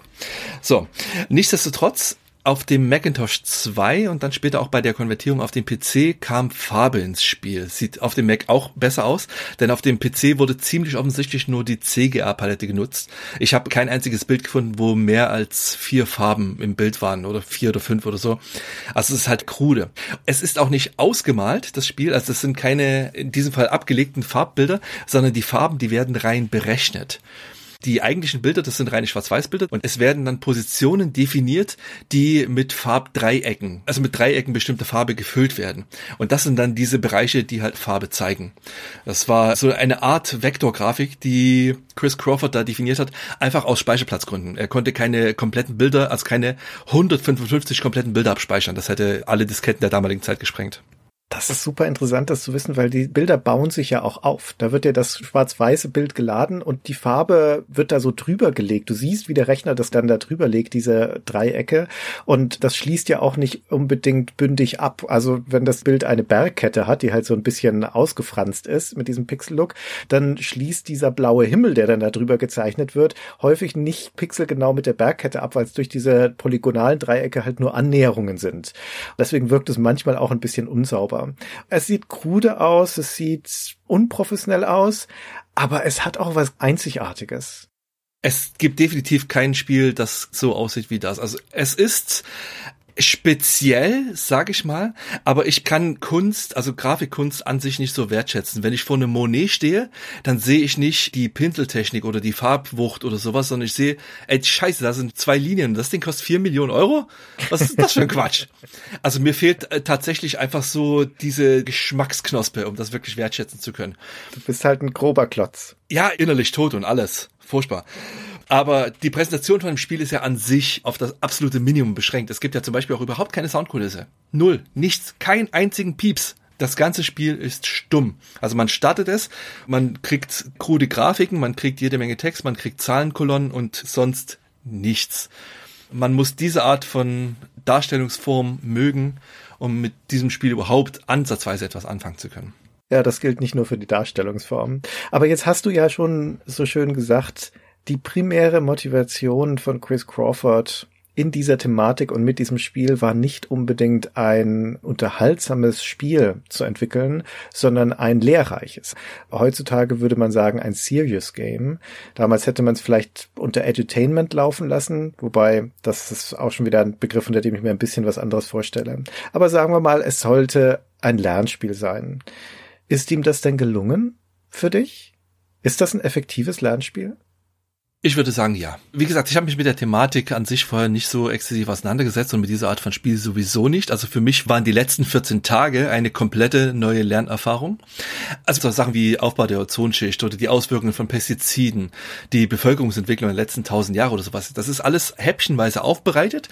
Und wenn man sich einfach nur durch dieses Spiel durchklickt, ohne irgendwas an den Regeln zu verstellen, ohne die Simulation an sich zu bemühen, sondern einfach nur eine Karte nach der anderen durchklickt, dann kriegt man alleine schon davon Verständnis für die Ursache-Wirkung-Ketten von Systemen.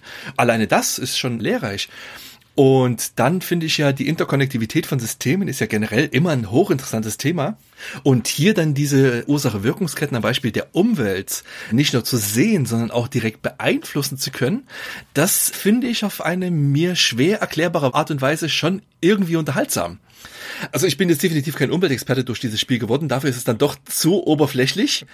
Aber ich habe Dinge gelernt, die ich vorher nicht wusste und ich habe Fragen gestellt, die ich vorher noch nie gestellt habe.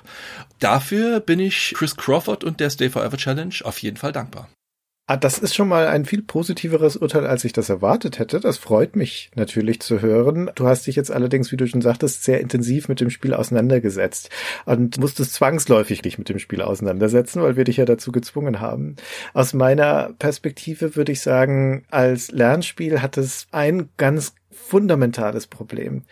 Und zwar die Intransparenz von seiner inneren Mechanik. Und das klingt vielleicht etwas absurd, wo wir doch gerade schon gesagt haben, da lässt sich der Crawford in die Karten blicken. Du kannst dir die Formeln anzeigen lassen. Du kannst doch besser als in anderen Spielen verstehen, wie die Zusammenhänge sind. Ja, das stimmt auch. Aber immer punktuell für eine einzelne Hypercard, für einen einzelnen Faktor kannst du dir angucken, auf ziemlich abstrakte Weise, wie diese Formel aussieht. Einflussfaktor mal anderer Einflussfaktor plus dritter Einflussfaktor und so weiter. Und das ist ja im Kern ein Spiel, das Zusammenhänge vermitteln möchte. Darum geht's ja. Es möchte Verständnis schaffen, indem es dir als Spieler vermittelt, hier hängen Sachen miteinander zusammen. Wenn du A tust, dann passiert B. Aber es scheitert krachend daran, erstens diese Zusammenhänge auch zu visualisieren, denn die Art und Weise, wie man sich hier von Effekt zu Effekt klickt, könnte umständlicher nicht sein. Du siehst ja immer nur pro Karte, welche Effekte dahin führen, was zum Beispiel auf den Hunger einzahlt und worauf der Hunger sich wiederum auswirkt. Aber immer nur diese unmittelbaren Dinge. Aber von deinem Geld, das du ins System steckst oder rausziehst, bis zur finalen Punktzahl, geht es ja durch eine ganze Kette von einzelnen Faktoren, die zusammenhängen. Letztendlich durch ein langes Flussdiagramm. Was dir das Spiel nie gibt, an keiner Stelle, ist dieser rausgezoomte Blick auf dieses Flussdiagramm, sondern du bist immer ganz nah dran an dem einzelnen Element und siehst immer nur den Ausschnitt. Und das erschwert es mir zumindest wahnsinnig, die Zusammenhänge zu verstehen.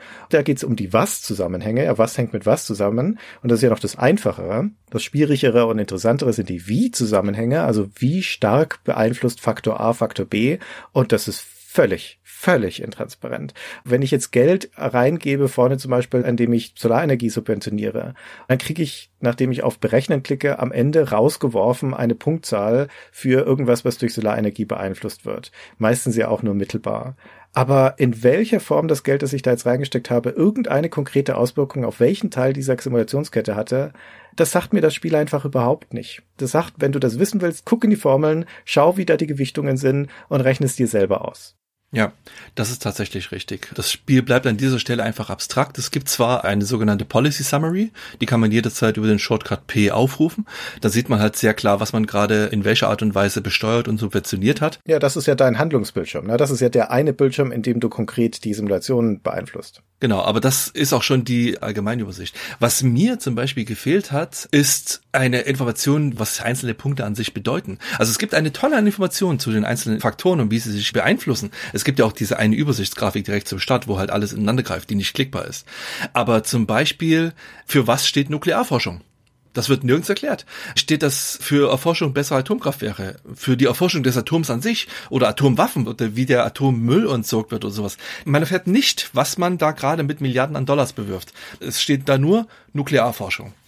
Ich kann mir das halt auch nur dadurch erklären, dass Chris da an dieser Stelle die Simulation spielbar lassen musste. Dass er halt auch da schon wieder nicht zu sehr ins Detail gehen konnte, weil das halt einfach überhand genommen hat. Ich habe da eine Erklärung dafür. Ich habe mir da eine Erklärung zurechtgelegt. Aber bevor wir in diese Erklärung gehen, müsste ich dich bitten, nochmal eine andere Geschichte zu erzählen. Nämlich die Geschichte, wie Chris Crawford nochmal zurückgekehrt ist zu Balance of the Planet. Wir hatten ja vorhin schon gesagt, es gab ein Vorgängerspiel und es gibt aber auch einen Versuch von ihm, sich nochmal zu beschäftigen mit Balance of the Planet. Kannst du uns das noch erzählen? Ja, also ich muss das noch nicht mal selbst erzählen. Das habt ihr nämlich schon gemacht im Jahr 2012 im Rahmen eures Kickstarter Specials. Ich glaube, ihr hattet da drei Folgen. Oh, stimmt. Ach Gott, ist das lange her. Ja. ja, der Name verrät ja schon. Im Jahr 2012 hat Chris versucht, über einen Kickstarter das Projekt Balance of the Planet zurückzubringen. Wer den Großteil der Entstehungsgeschichte dieses Spiels in aller Ausführlichkeit nachlesen möchte, sollte bitte die Webseite von Chris Crawford aufrufen. Die heißt erasmates.com leider umständlicher geschrieben, als man es ausspricht. Aber der Mann, der schreibt viel und im großen Detail. Und die Entwicklung dieses Spiels hat er auf etwas mehr als 60 Seiten, also auf 60 Unterseiten beschrieben, die nach Tagen sortiert sind, wo er darauf eingeht, wie er die Grafiken umbaut, was er mit den Formeln vorhat, in welche Richtung sich die Simulation entwickeln soll, etc. etc. Also er wollte im Prinzip die Simulation auf den neuesten Stand bringen, an den Grafiken schrauben. Das Ganze hätte jetzt tatsächlich mit Fotos funktioniert. Das Ganze war auf Java-Basis. Das heißt, es wäre interaktiver geworden und klickbarer und so weiter. Und dann hat er am 30. Juli des Jahres 2012 den Kickstarter eröffnet. Also kurz nachdem Tim Schafer mit seinem Double Fine Adventure den großen, großen Kickstarter-Hype ausgelöst hat. Zu dem Zeitpunkt war Kickstarter das große Ding. Es haben sich viele altehrwürdige Designer drauf geworfen. Und Chris auch. Das Problem ist halt, das war zu einem Zeitpunkt, als er bereits 20 Jahre offiziell aus der Branche raus war, eine Branche, in der er niemals das große Ding an sich war. Mit dem Resultat, dass von den angepeilten 150.000 Dollar gerade mal 13.594 reinkamen von 264 Unterstützern. Das war also ein kolossaler Kickstarter-Flop. Ich musste da in diesem Zusammenhang an den Kickstarter von David Crane denken, der für das neue Pitfall ja fast eine Million Dollar haben wollte, von denen gerade mal 30.000 und ein paar zerquetschte zusammenkamen. Stimmt. Naja, das war natürlich traurig, vor allem, weil ich auch das Intro-Video, das Chris da auf seiner Kickstarter-Seite veröffentlicht hat, sehr sympathisch finde. Ehrlich? Ja, in diesem Intro-Video kokettiert er total damit, dass ihn keine Sau kennt. Also er zählt halt auf, was er alles gemacht hat. Er hat das Spiel geschrieben. Wie, das kennst du nicht. Er hat die Bücher geschrieben. Hast nie gelesen? Ich habe hunderte Vorträge gehalten. Hast nie einen gehört, oder? Also er macht sich selbst da ziemlich klein. Das ist zwar sympathisch, wie ich finde, aber hat halt auch leider das Resultat, dass sich kein Schwein für seinen Kickstarter interessiert hat. Und leider, leider, leider war das halt auch ein Kickstarter-Flop mit Ansage. Also nicht nur, dass er zu viel Geld haben wollte, 150.000 Dollar für so ein komplettes Nischending, das war schon, hm. Er hatte zwar schon eine Alpha-Version fertig, das Spiel war zu diesem Zeitpunkt schon mehr als ein Jahr in Entwicklung und er hatte eine Alpha online, die man spielen konnte, aber das sah aus wie die verdammte GeoCities-Seite. Mit sowas überzeugt man niemanden. Das war klickbare ASCII-Text. Schlimm. Das Video, wie gesagt, ich fand das zwar ganz sympathisch, aber das war an sich komplett nichtssagend. Und das Schlimmste, das Spiel sollte kostenlos veröffentlicht werden. Das ist zwar sympathisch, und sehr idealistisch. Es ging Chris Crawford darum, so viele Leute wie möglich mit seiner Botschaft zu erreichen. Die Leute sollten sich für Umweltthemen interessieren, sie sollten die Abläufe kennenlernen. Und deswegen sollten sie das Spiel kostenlos kriegen, aber hey, gib mir doch bitte Geld dafür. Und so funktioniert Kickstarter halt nicht. Ich habe mich auch mal durch die Belohnungen durchgeklickt, die man da kriegt. Ich meine, für 25 Dollar hätte es als Belohnung einen Anstecker mit dem Logo des Spiels gegeben. Für 50 Dollar hätte man noch einen Jutebeutel bekommen, auf dem I helped balance the planet steht. Und für 1000 Dollar hätte man eine handsignierte Postkarte gehalten von Chris und dazu eine dedizierte Vorstellungsseite des Unterstützers irgendwo tief in den Credits des Spiels versteckt. Was immerhin sechs Leute gemacht haben. Also allein da sind 6000 Dollar zusammengekommen. Also ich bin der Meinung, dass es besser gewesen wäre, überhaupt keine Belohnung in Aussicht zu stellen und zu sagen, Kinders, ich versuche was auf die Beine zu stellen, wenn ihr genauso idealistisch seid wie ich, unterstützt mich doch bitte. Und ja, das Universum hasst Idealisten. Deswegen ging das auch mit Anlauf schief. Am 29. August war offiziell damit Schluss und er schrieb bereits am 20. August als Update im Kickstarter einen Blog-Eintrag Pre-Post-Mortem. Es hat nicht mal ansatzweise funktioniert. Ja, er hatte auch viel Spott geerntet aus der Community für die Gestaltung seines Kickstarters und auch für dieses Video, wo er diesen Gag, den du sympathisch fandest, doch etwas überstrapaziert. Ich bin sehr froh, dass es dieses Projekt gegeben hat und auch das gescheiterte Kickstarter, auch wenn es mir natürlich leid tut für Chris Crawford. Aber die Tatsache, dass er das alles dokumentiert hat in diesem Tagebuch auf seiner Webseite, bis heute nachlesbar, gibt einen ganz faszinierenden Einblick in die Person Chris Crawford, weil er da sehr offen darüber schreibt, wo er gerade steht und was ihn gerade umtreibt. Und weil man merkt, er ist seiner Natur nach ein Intellektueller, aber er ist realitätsfremd und hat keinen Bezug dazu, was die Öffentlichkeit gerade denkt oder erfordert. Und man merkt es an dieser Kampagne, man merkt es auch an seinem Umgang damit. Er schreibt dann so ein Abschlussurteil in sein Tagebuch, kurz bevor er das Projekt aufgibt, also das Spiel komplett aufgibt, da ist der Kickstarter schon gescheitert.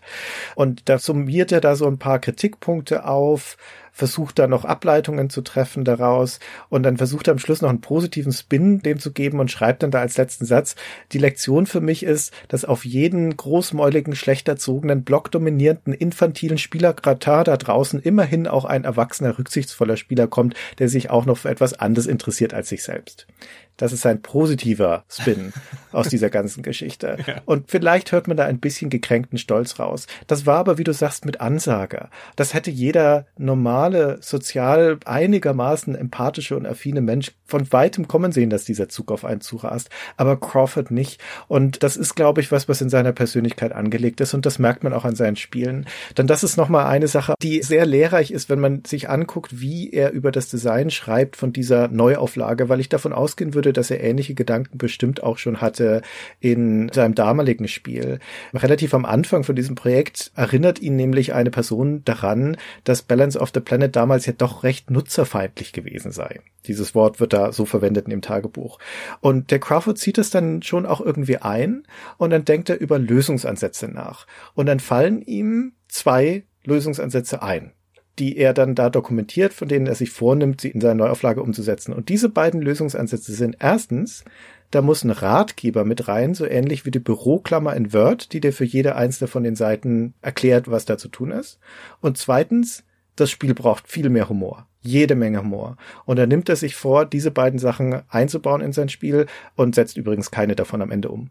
Also, weißt du, wenn das die Ableitungen sind aus Nutzerfeindlichkeit und das sind deine Mitigationspläne, dann ist schon klar, wo da die Defizite sind. Und das zeigt sich in einem ganz maßgeblich, auch nochmal in diesem Feedback, das er dann nach dem gescheiterten Kickstarter da so aufführt. Da fasst er nochmal zusammen, was er da so für Feedback bekommen hat von den Leuten, die ihn da unterstützt haben oder die ihn auch nicht unterstützt haben. Und eines der Feedbacks ist zum Beispiel, dass sein visuelles Design langweilig sei. Auch das neue Spiel soll ja diese Hypercards haben. Und dass sich einige Leute daran stören, dass er da einfach nur Fotos verwendet, so Stockfotos. Und da schreibt er da als sein Urteil drunter, dieser Einwand macht mich perplex. Ist ein Foto nicht viel eindrucksvoller als eine Zeichnung? Weißt du, der steht da wie der Ochs vom Berg und er versteht es nicht. Paul, er versteht es nicht. Der hat ein komplettes Unverständnis darüber, was die Spieler von ihm haben wollen. Und was sie von ihm haben wollen, ist Zugänglichkeit. Schlichtweg Zugänglichkeit. Aber in diesem ganzen Designprozess von dieser Neuauflage, die sich über Monate zieht, letztendlich über mehr als ein Jahr, da geht es detailliert um Entscheidungen zu, welche Elemente nehme ich da rein, nach welchen Regeln sollen die Berechnungen sein, was ist eine gute Quelle, was nicht. Und er quält sich da mit diesen Entscheidungen. Was an keiner Stelle jemals in irgendeiner Form thematisiert wird, ist die Spielerfahrung. Was soll der Spieler eigentlich am Ende machen mit diesem Spiel und wie soll er sich fühlen? Das interessiert ihn nicht. Ich glaube, er kommt überhaupt nicht auf diesen Gedanken. Dieses ganze Tagebuch endet damit, ist der Kickstarter gescheitert und die letzten beiden Einträge sind, dass er dann sagt, okay, ich fürchte, ich muss doch so ein Flussdiagramm einbauen, so dass man diese ganzen Zusammenhänge mal sieht. Und dann hat er auch eine Skizze davon. Du merkst, er hat aber null Bock da drauf. Und dann sagt er schon, aber wenn, dann mache ich das nur als Bild da rein. Ja? Das wird nicht interaktiv sein. Und an der Stelle bricht dieses Tagebuch dann ab und du merkst, jetzt hat er das Projekt aufgegeben. Ja. Das war dann halt wirklich der Punkt, wo er gesagt hat, nee, ich habe keinen Bock auf die Community zu hören, ich mach mein Ding. Dieses Ich mach mein Ding, das ist das, was sich durch seine gesamte Spielvita zieht. Er hat von sich selbst und den Dingen, die er macht, eine sehr, sehr hohe Meinung. Er ist definitiv ein Getriebener und er fühlt sich von Kritikern missverstanden. Legendär ist ja, er hat sich mal mit der Redaktion von Computer Gaming World angelegt, weil die sein Spiel beschrieben haben als ist eine coole Simulation, macht aber keinen Spaß. Sowas. Ja, erstaunlich. er hat das ziemlich oft lesen müssen. Also ich habe mir diverse Wertungen rausgesucht. Das war auf das Fazit, wenn es überhaupt so positiv war. Seiner Meinung nach gehen die Kritiker viel zu sehr auf Oberflächlichkeiten ein. Die sind halt auf das Äußerliche gepeilt, Grafik, Sound, vertraute Spielelemente, eine herausfordernde KI, das ist halt alles nichts, was ihn interessiert. Er interessiert sich für Systeme. Ich hatte ihn das auch gefragt und er hat es dann damit erklärt, dass für ihn Objekte nicht interessant sind, sondern Prozesse. Er hat es am Beispiel von einem Wald erzählt, beziehungsweise eines Baumes. Wenn Leute einen Baum sehen, dann sehen sie, ach schön, mhm, ja, Wurzeln, Stamm, Laub, schon hübscher Baum. Während Chris sich hinstellt und sagt, da fließt jetzt halt Wasser durch, da agiert Photosynthese, er hat da halt zwei Minuten lang erzählt, wie er einen Baum sieht. Der Mann ist ein Getriebener und ich kaufe ihm auch ab, dass sein Gehirn so funktioniert, dass er an Prozess interessiert ist und nicht an den Objekten. Aber das merkt man halt an seinen Spielen. Die machen nicht auf eine klassische Art und Weise Spaß. Das sagt Chris übrigens auch selbst. Er hat eine andere Definition von dem, was Spaß ist. Und an dieser Stelle würde ich ihn auch nochmal das kurz kurz selbst erzählen lassen. Well, my point of view is that education is fun. That is real education, not schools. Schools are terrible, but people enjoy learning. And in fact, the best proof of that comes from games because basically a game is a teaching machine. You know, you start off playing and you lose, but you learn to do a little better and then you learn to do a little better the next time and a little better and a little better and a little better. And all you're doing during the course of the game is learning how to play it. And the proof that the learning is the only thing that matters is that when you finally master the game, when you can play it and win every time, it's boring. You mm. walk away. It's not winning that's fun. It's learning how to win that's fun. And in fact, learning like that is so powerful. It's addictive. You get these kids just playing for hours and hours and hours because they're learning so much. Now, the only problem is what they're learning is completely useless, meaningless. But the human mind is just so desperate to learn and it loves learning so much that it goes for it. So That's easy learning and very carefully metered learning, where you learn at a very, very smooth process. But if you're going to teach something that actually is meaningful, then it's not going to be that clear or easy or simple. Balance of the Planet was way over in the educational, but many of my previous games were games, but educational. Uh, Balance of Power is a beautiful example. That game taught people an awful lot about how geopolitics works. Lots of people said that they learned a great deal. They came to understand how diplomacy works in the real world. And uh, at the same time, it was a fun game. Er betont halt auch immer wieder und wieder, dass er keinen Grund dafür sieht, dass Computer- und Videospiele Spaß machen müssen.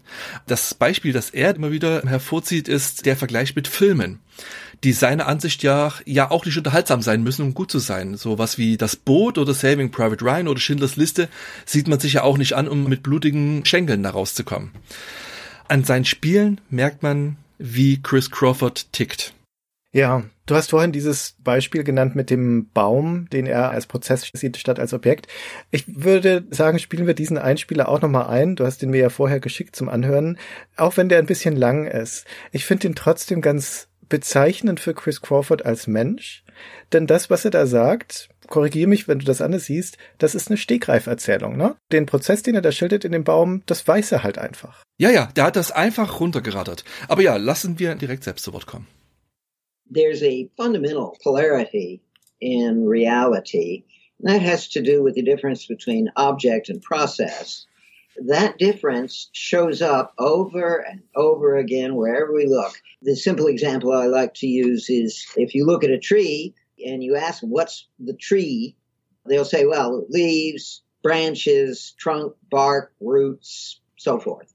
But I can look at the tree and say, no, no, no, no. You've got minerals dissolving into water, which is then absorbed by the hairs of the roots and then brought up through the cambium out to the branches into the leaves, where those minerals then join with carbon dioxide absorbed from the atmosphere and uh, water and uh, then they are energized by a photon with a chlorophyll molecule, which triggers a long sequence of reactions, which ultimately produces something called adenosine triphosphate, which is then taken by something else and used to make glucose, which is then spread through the tree to help grow other things. But that's the thing. You can see a tree as a system of processes or a collection of objects. Also wie gesagt, ein Intellektueller, der sich auf intellektuelle Art und Weise mit dem Spielemachen beschäftigt und sich da sehr tief reingraben kann. Aber das Wort Spiel ist da nur in einer sehr weiten Definition anwendbar, würde ich sagen. Ja, es ist im Grunde halt so eine Was wäre wenn Sandbox und wie gesagt, ich würde echt nicht sagen, dass es Spaß macht. Chris sagt das halt auch selbst. Ich kann diesem Spiel halt auch keinen wirksamen Eskapismus bescheinigen.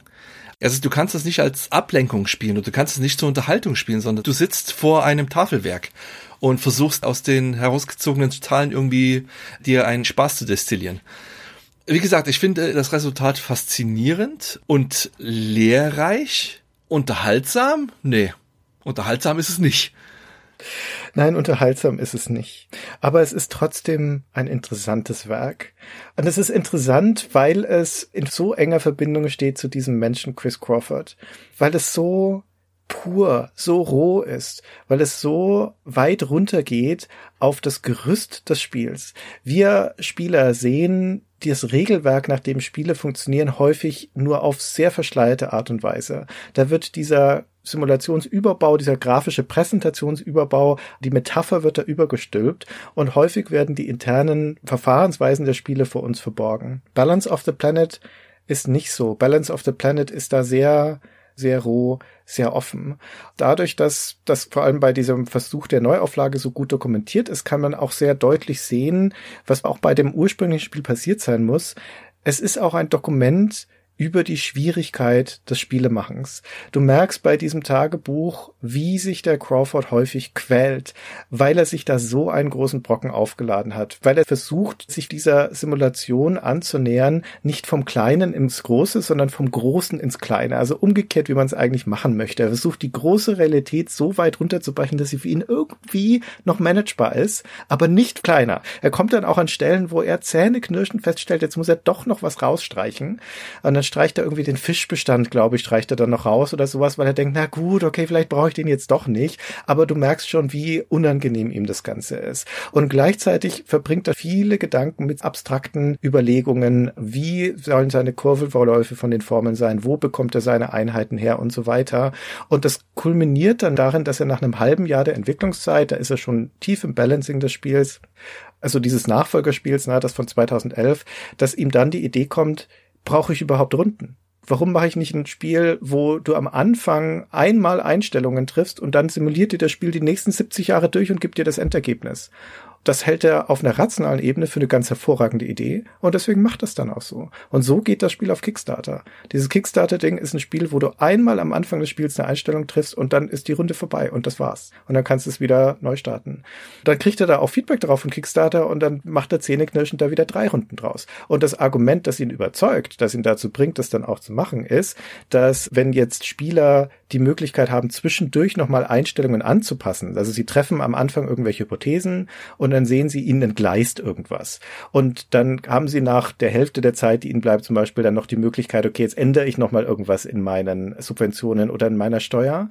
Und dann ändert das aber nichts mehr, weil sie sind längst in einen Teufelskreis gekommen und die Welt die ist schon auf einer Abwärtsspirale, da gibt's keine Rettung mehr. Das heißt, es ist gerade egal, ob sie dann noch was ändern. Und das Argument überzeugt ihn, dass er doch wieder Runden einbauen sollte, weil er sagt, dass diese Frustration aus der Machtlosigkeit ist so eine starke Lernerfahrung, das machen wir wieder so. Und weißt du, da wird so klar, was wichtig für ihn ist und wie er denkt und wie er das Spiel begreift. Und es erreicht dann diesen Punkt, wo er irgendwann so frustriert ist, natürlich auch mit dem negativen Feedback, das er bekommt, aber auch mit der Aufgabe an sich, mit dem immer kleinteiliger werdenden, mit dieser Quälerei, mit diesen ganzen Formeln und mit der Komplexität dieser Aufgabe, dass er letztendlich auch in diesem Fall daran scheitert. Und umso beeindruckender ist es, dass es bei Balance of the Planet noch geklappt hat. Es ist ein kleines Wunder, dass dieses Spiel in dieser für seine Zeit durchaus ordentlichen Komplexität überhaupt erschienen ist. The emotional intensity of creating a game is very hard. You really have to pour your soul into it. You just keep working and working on it until either it's right or you simply can't stand it anymore. Balance of the Planet was that way. There were things I could have done to make it better, but I just couldn't go on anymore. So it wasn't right, but you couldn't stand it anymore. Yeah. Well, you can always make it better, but at this point, I just, I reached the end of my tether. Ja, irgendwann hat man satt, ne? Und er hat's, zumindest beim Nachfolger, hat es dann satt gehabt. Ja. Aber klar, generell jede Art von Design und kreativen Prozess heißt auch zu wissen, wann es reicht, wann es gut ist. Ja diese Grenze zu finden, das ist etwas, mit dem Chris Schwierigkeiten hat. Man kann es am allerbesten sehen an dem Wundermittel des Interactive Storytelling. Das war ja im Prinzip sein heiliger Gral, sein Mount Everest, an dem er seit 1992 gearbeitet hat. Seitdem er mit dem Schwert voran aus den Räumen der GTC rausgerannt ist, hat er ja keine typischen Computerspiele mehr geschrieben, was man in seinem Kontext überhaupt als typisch bezeichnen würde, sondern beschränkte sich auf Interactive Storytelling. In einem Interview hat er mal erzählt, dass er ursprünglich dachte, damit vielleicht ein oder zwei Jahre beschäftigt zu sein, bis er es perfektioniert hat. Und dieses Interview wurde im Jahr 2005 geführt, 13 Jahre nachdem er damit angefangen hat. Im Juni des Jahres 2018 hat er auf seiner Webseite einen Blog-Eintrag veröffentlicht, in dem er darlegt, wieso er jetzt nach 26 Jahren das Interactive Storytelling erstmal auf Eis gelegt hat es läuft halt darauf hinaus, dass er kaputt war, gestresst hat, keinen Fortschritt gemacht. Der Hauptgrund war aber tatsächlich, dass er feststellen musste, dass die überwältigende Zahl an Menschen schlicht kein Interesse daran hatte. Das hat Na, ihn sowas. 26 Jahre gekostet. Und noch einen gescheiterten Kickstarter im Jahr 2015, der auch nochmal dazu kam. Im Prinzip lief das Ganze darauf hinaus, dass er Geschichten auf Basis von KI berechnen lassen wollte, wo halt wieder starke Mathematik im Hintergrund stand.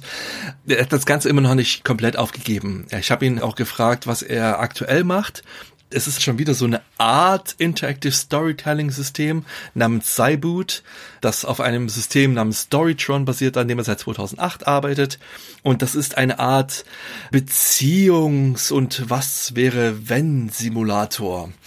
Natürlich nicht ganz unkompliziert. Es geht um die Wechselwirkungen von Beziehungen von Menschen, indem man den Verlauf der Story dadurch bestimmt, wie man auf Menschen und ihre Aussagen und ihre Präsenz reagiert. Und schlussendlich hat jede Story einen Abschluss, der sich danach richtet, wie man sich vorher verhalten hat. Also halt, ja, tatsächlich eine interaktive Story aber halt anders als so ein typisches Choose Your Own Adventure Book sollte das halt sehr, sehr viel fließender und freier und tatsächlich auf dem basierend sein, was der Spieler an Handlungsvorgaben vorgibt und nicht, was der Designer sich ausdenkt. Aber es ist halt komplex und er hat erwartet, dass sich Leute auf diese komplexe Materie einlassen. Als Beispiel hatte er da genannt, dass die Künstler der Renaissance ja damals angefangen haben, menschliche Körper anatomisch korrekt darzustellen und ihr Wissen daraus gezogen haben, dass sie halt beim Sezieren von Leichen dabei waren und da gelernt haben, wie Knochen aussehen, wie Muskeln und wie Sehnen aufgebaut sind, wie das Ganze miteinander verbunden ist und dadurch kannten sie halt auch das Äußere eines Menschen realistisch darstellen.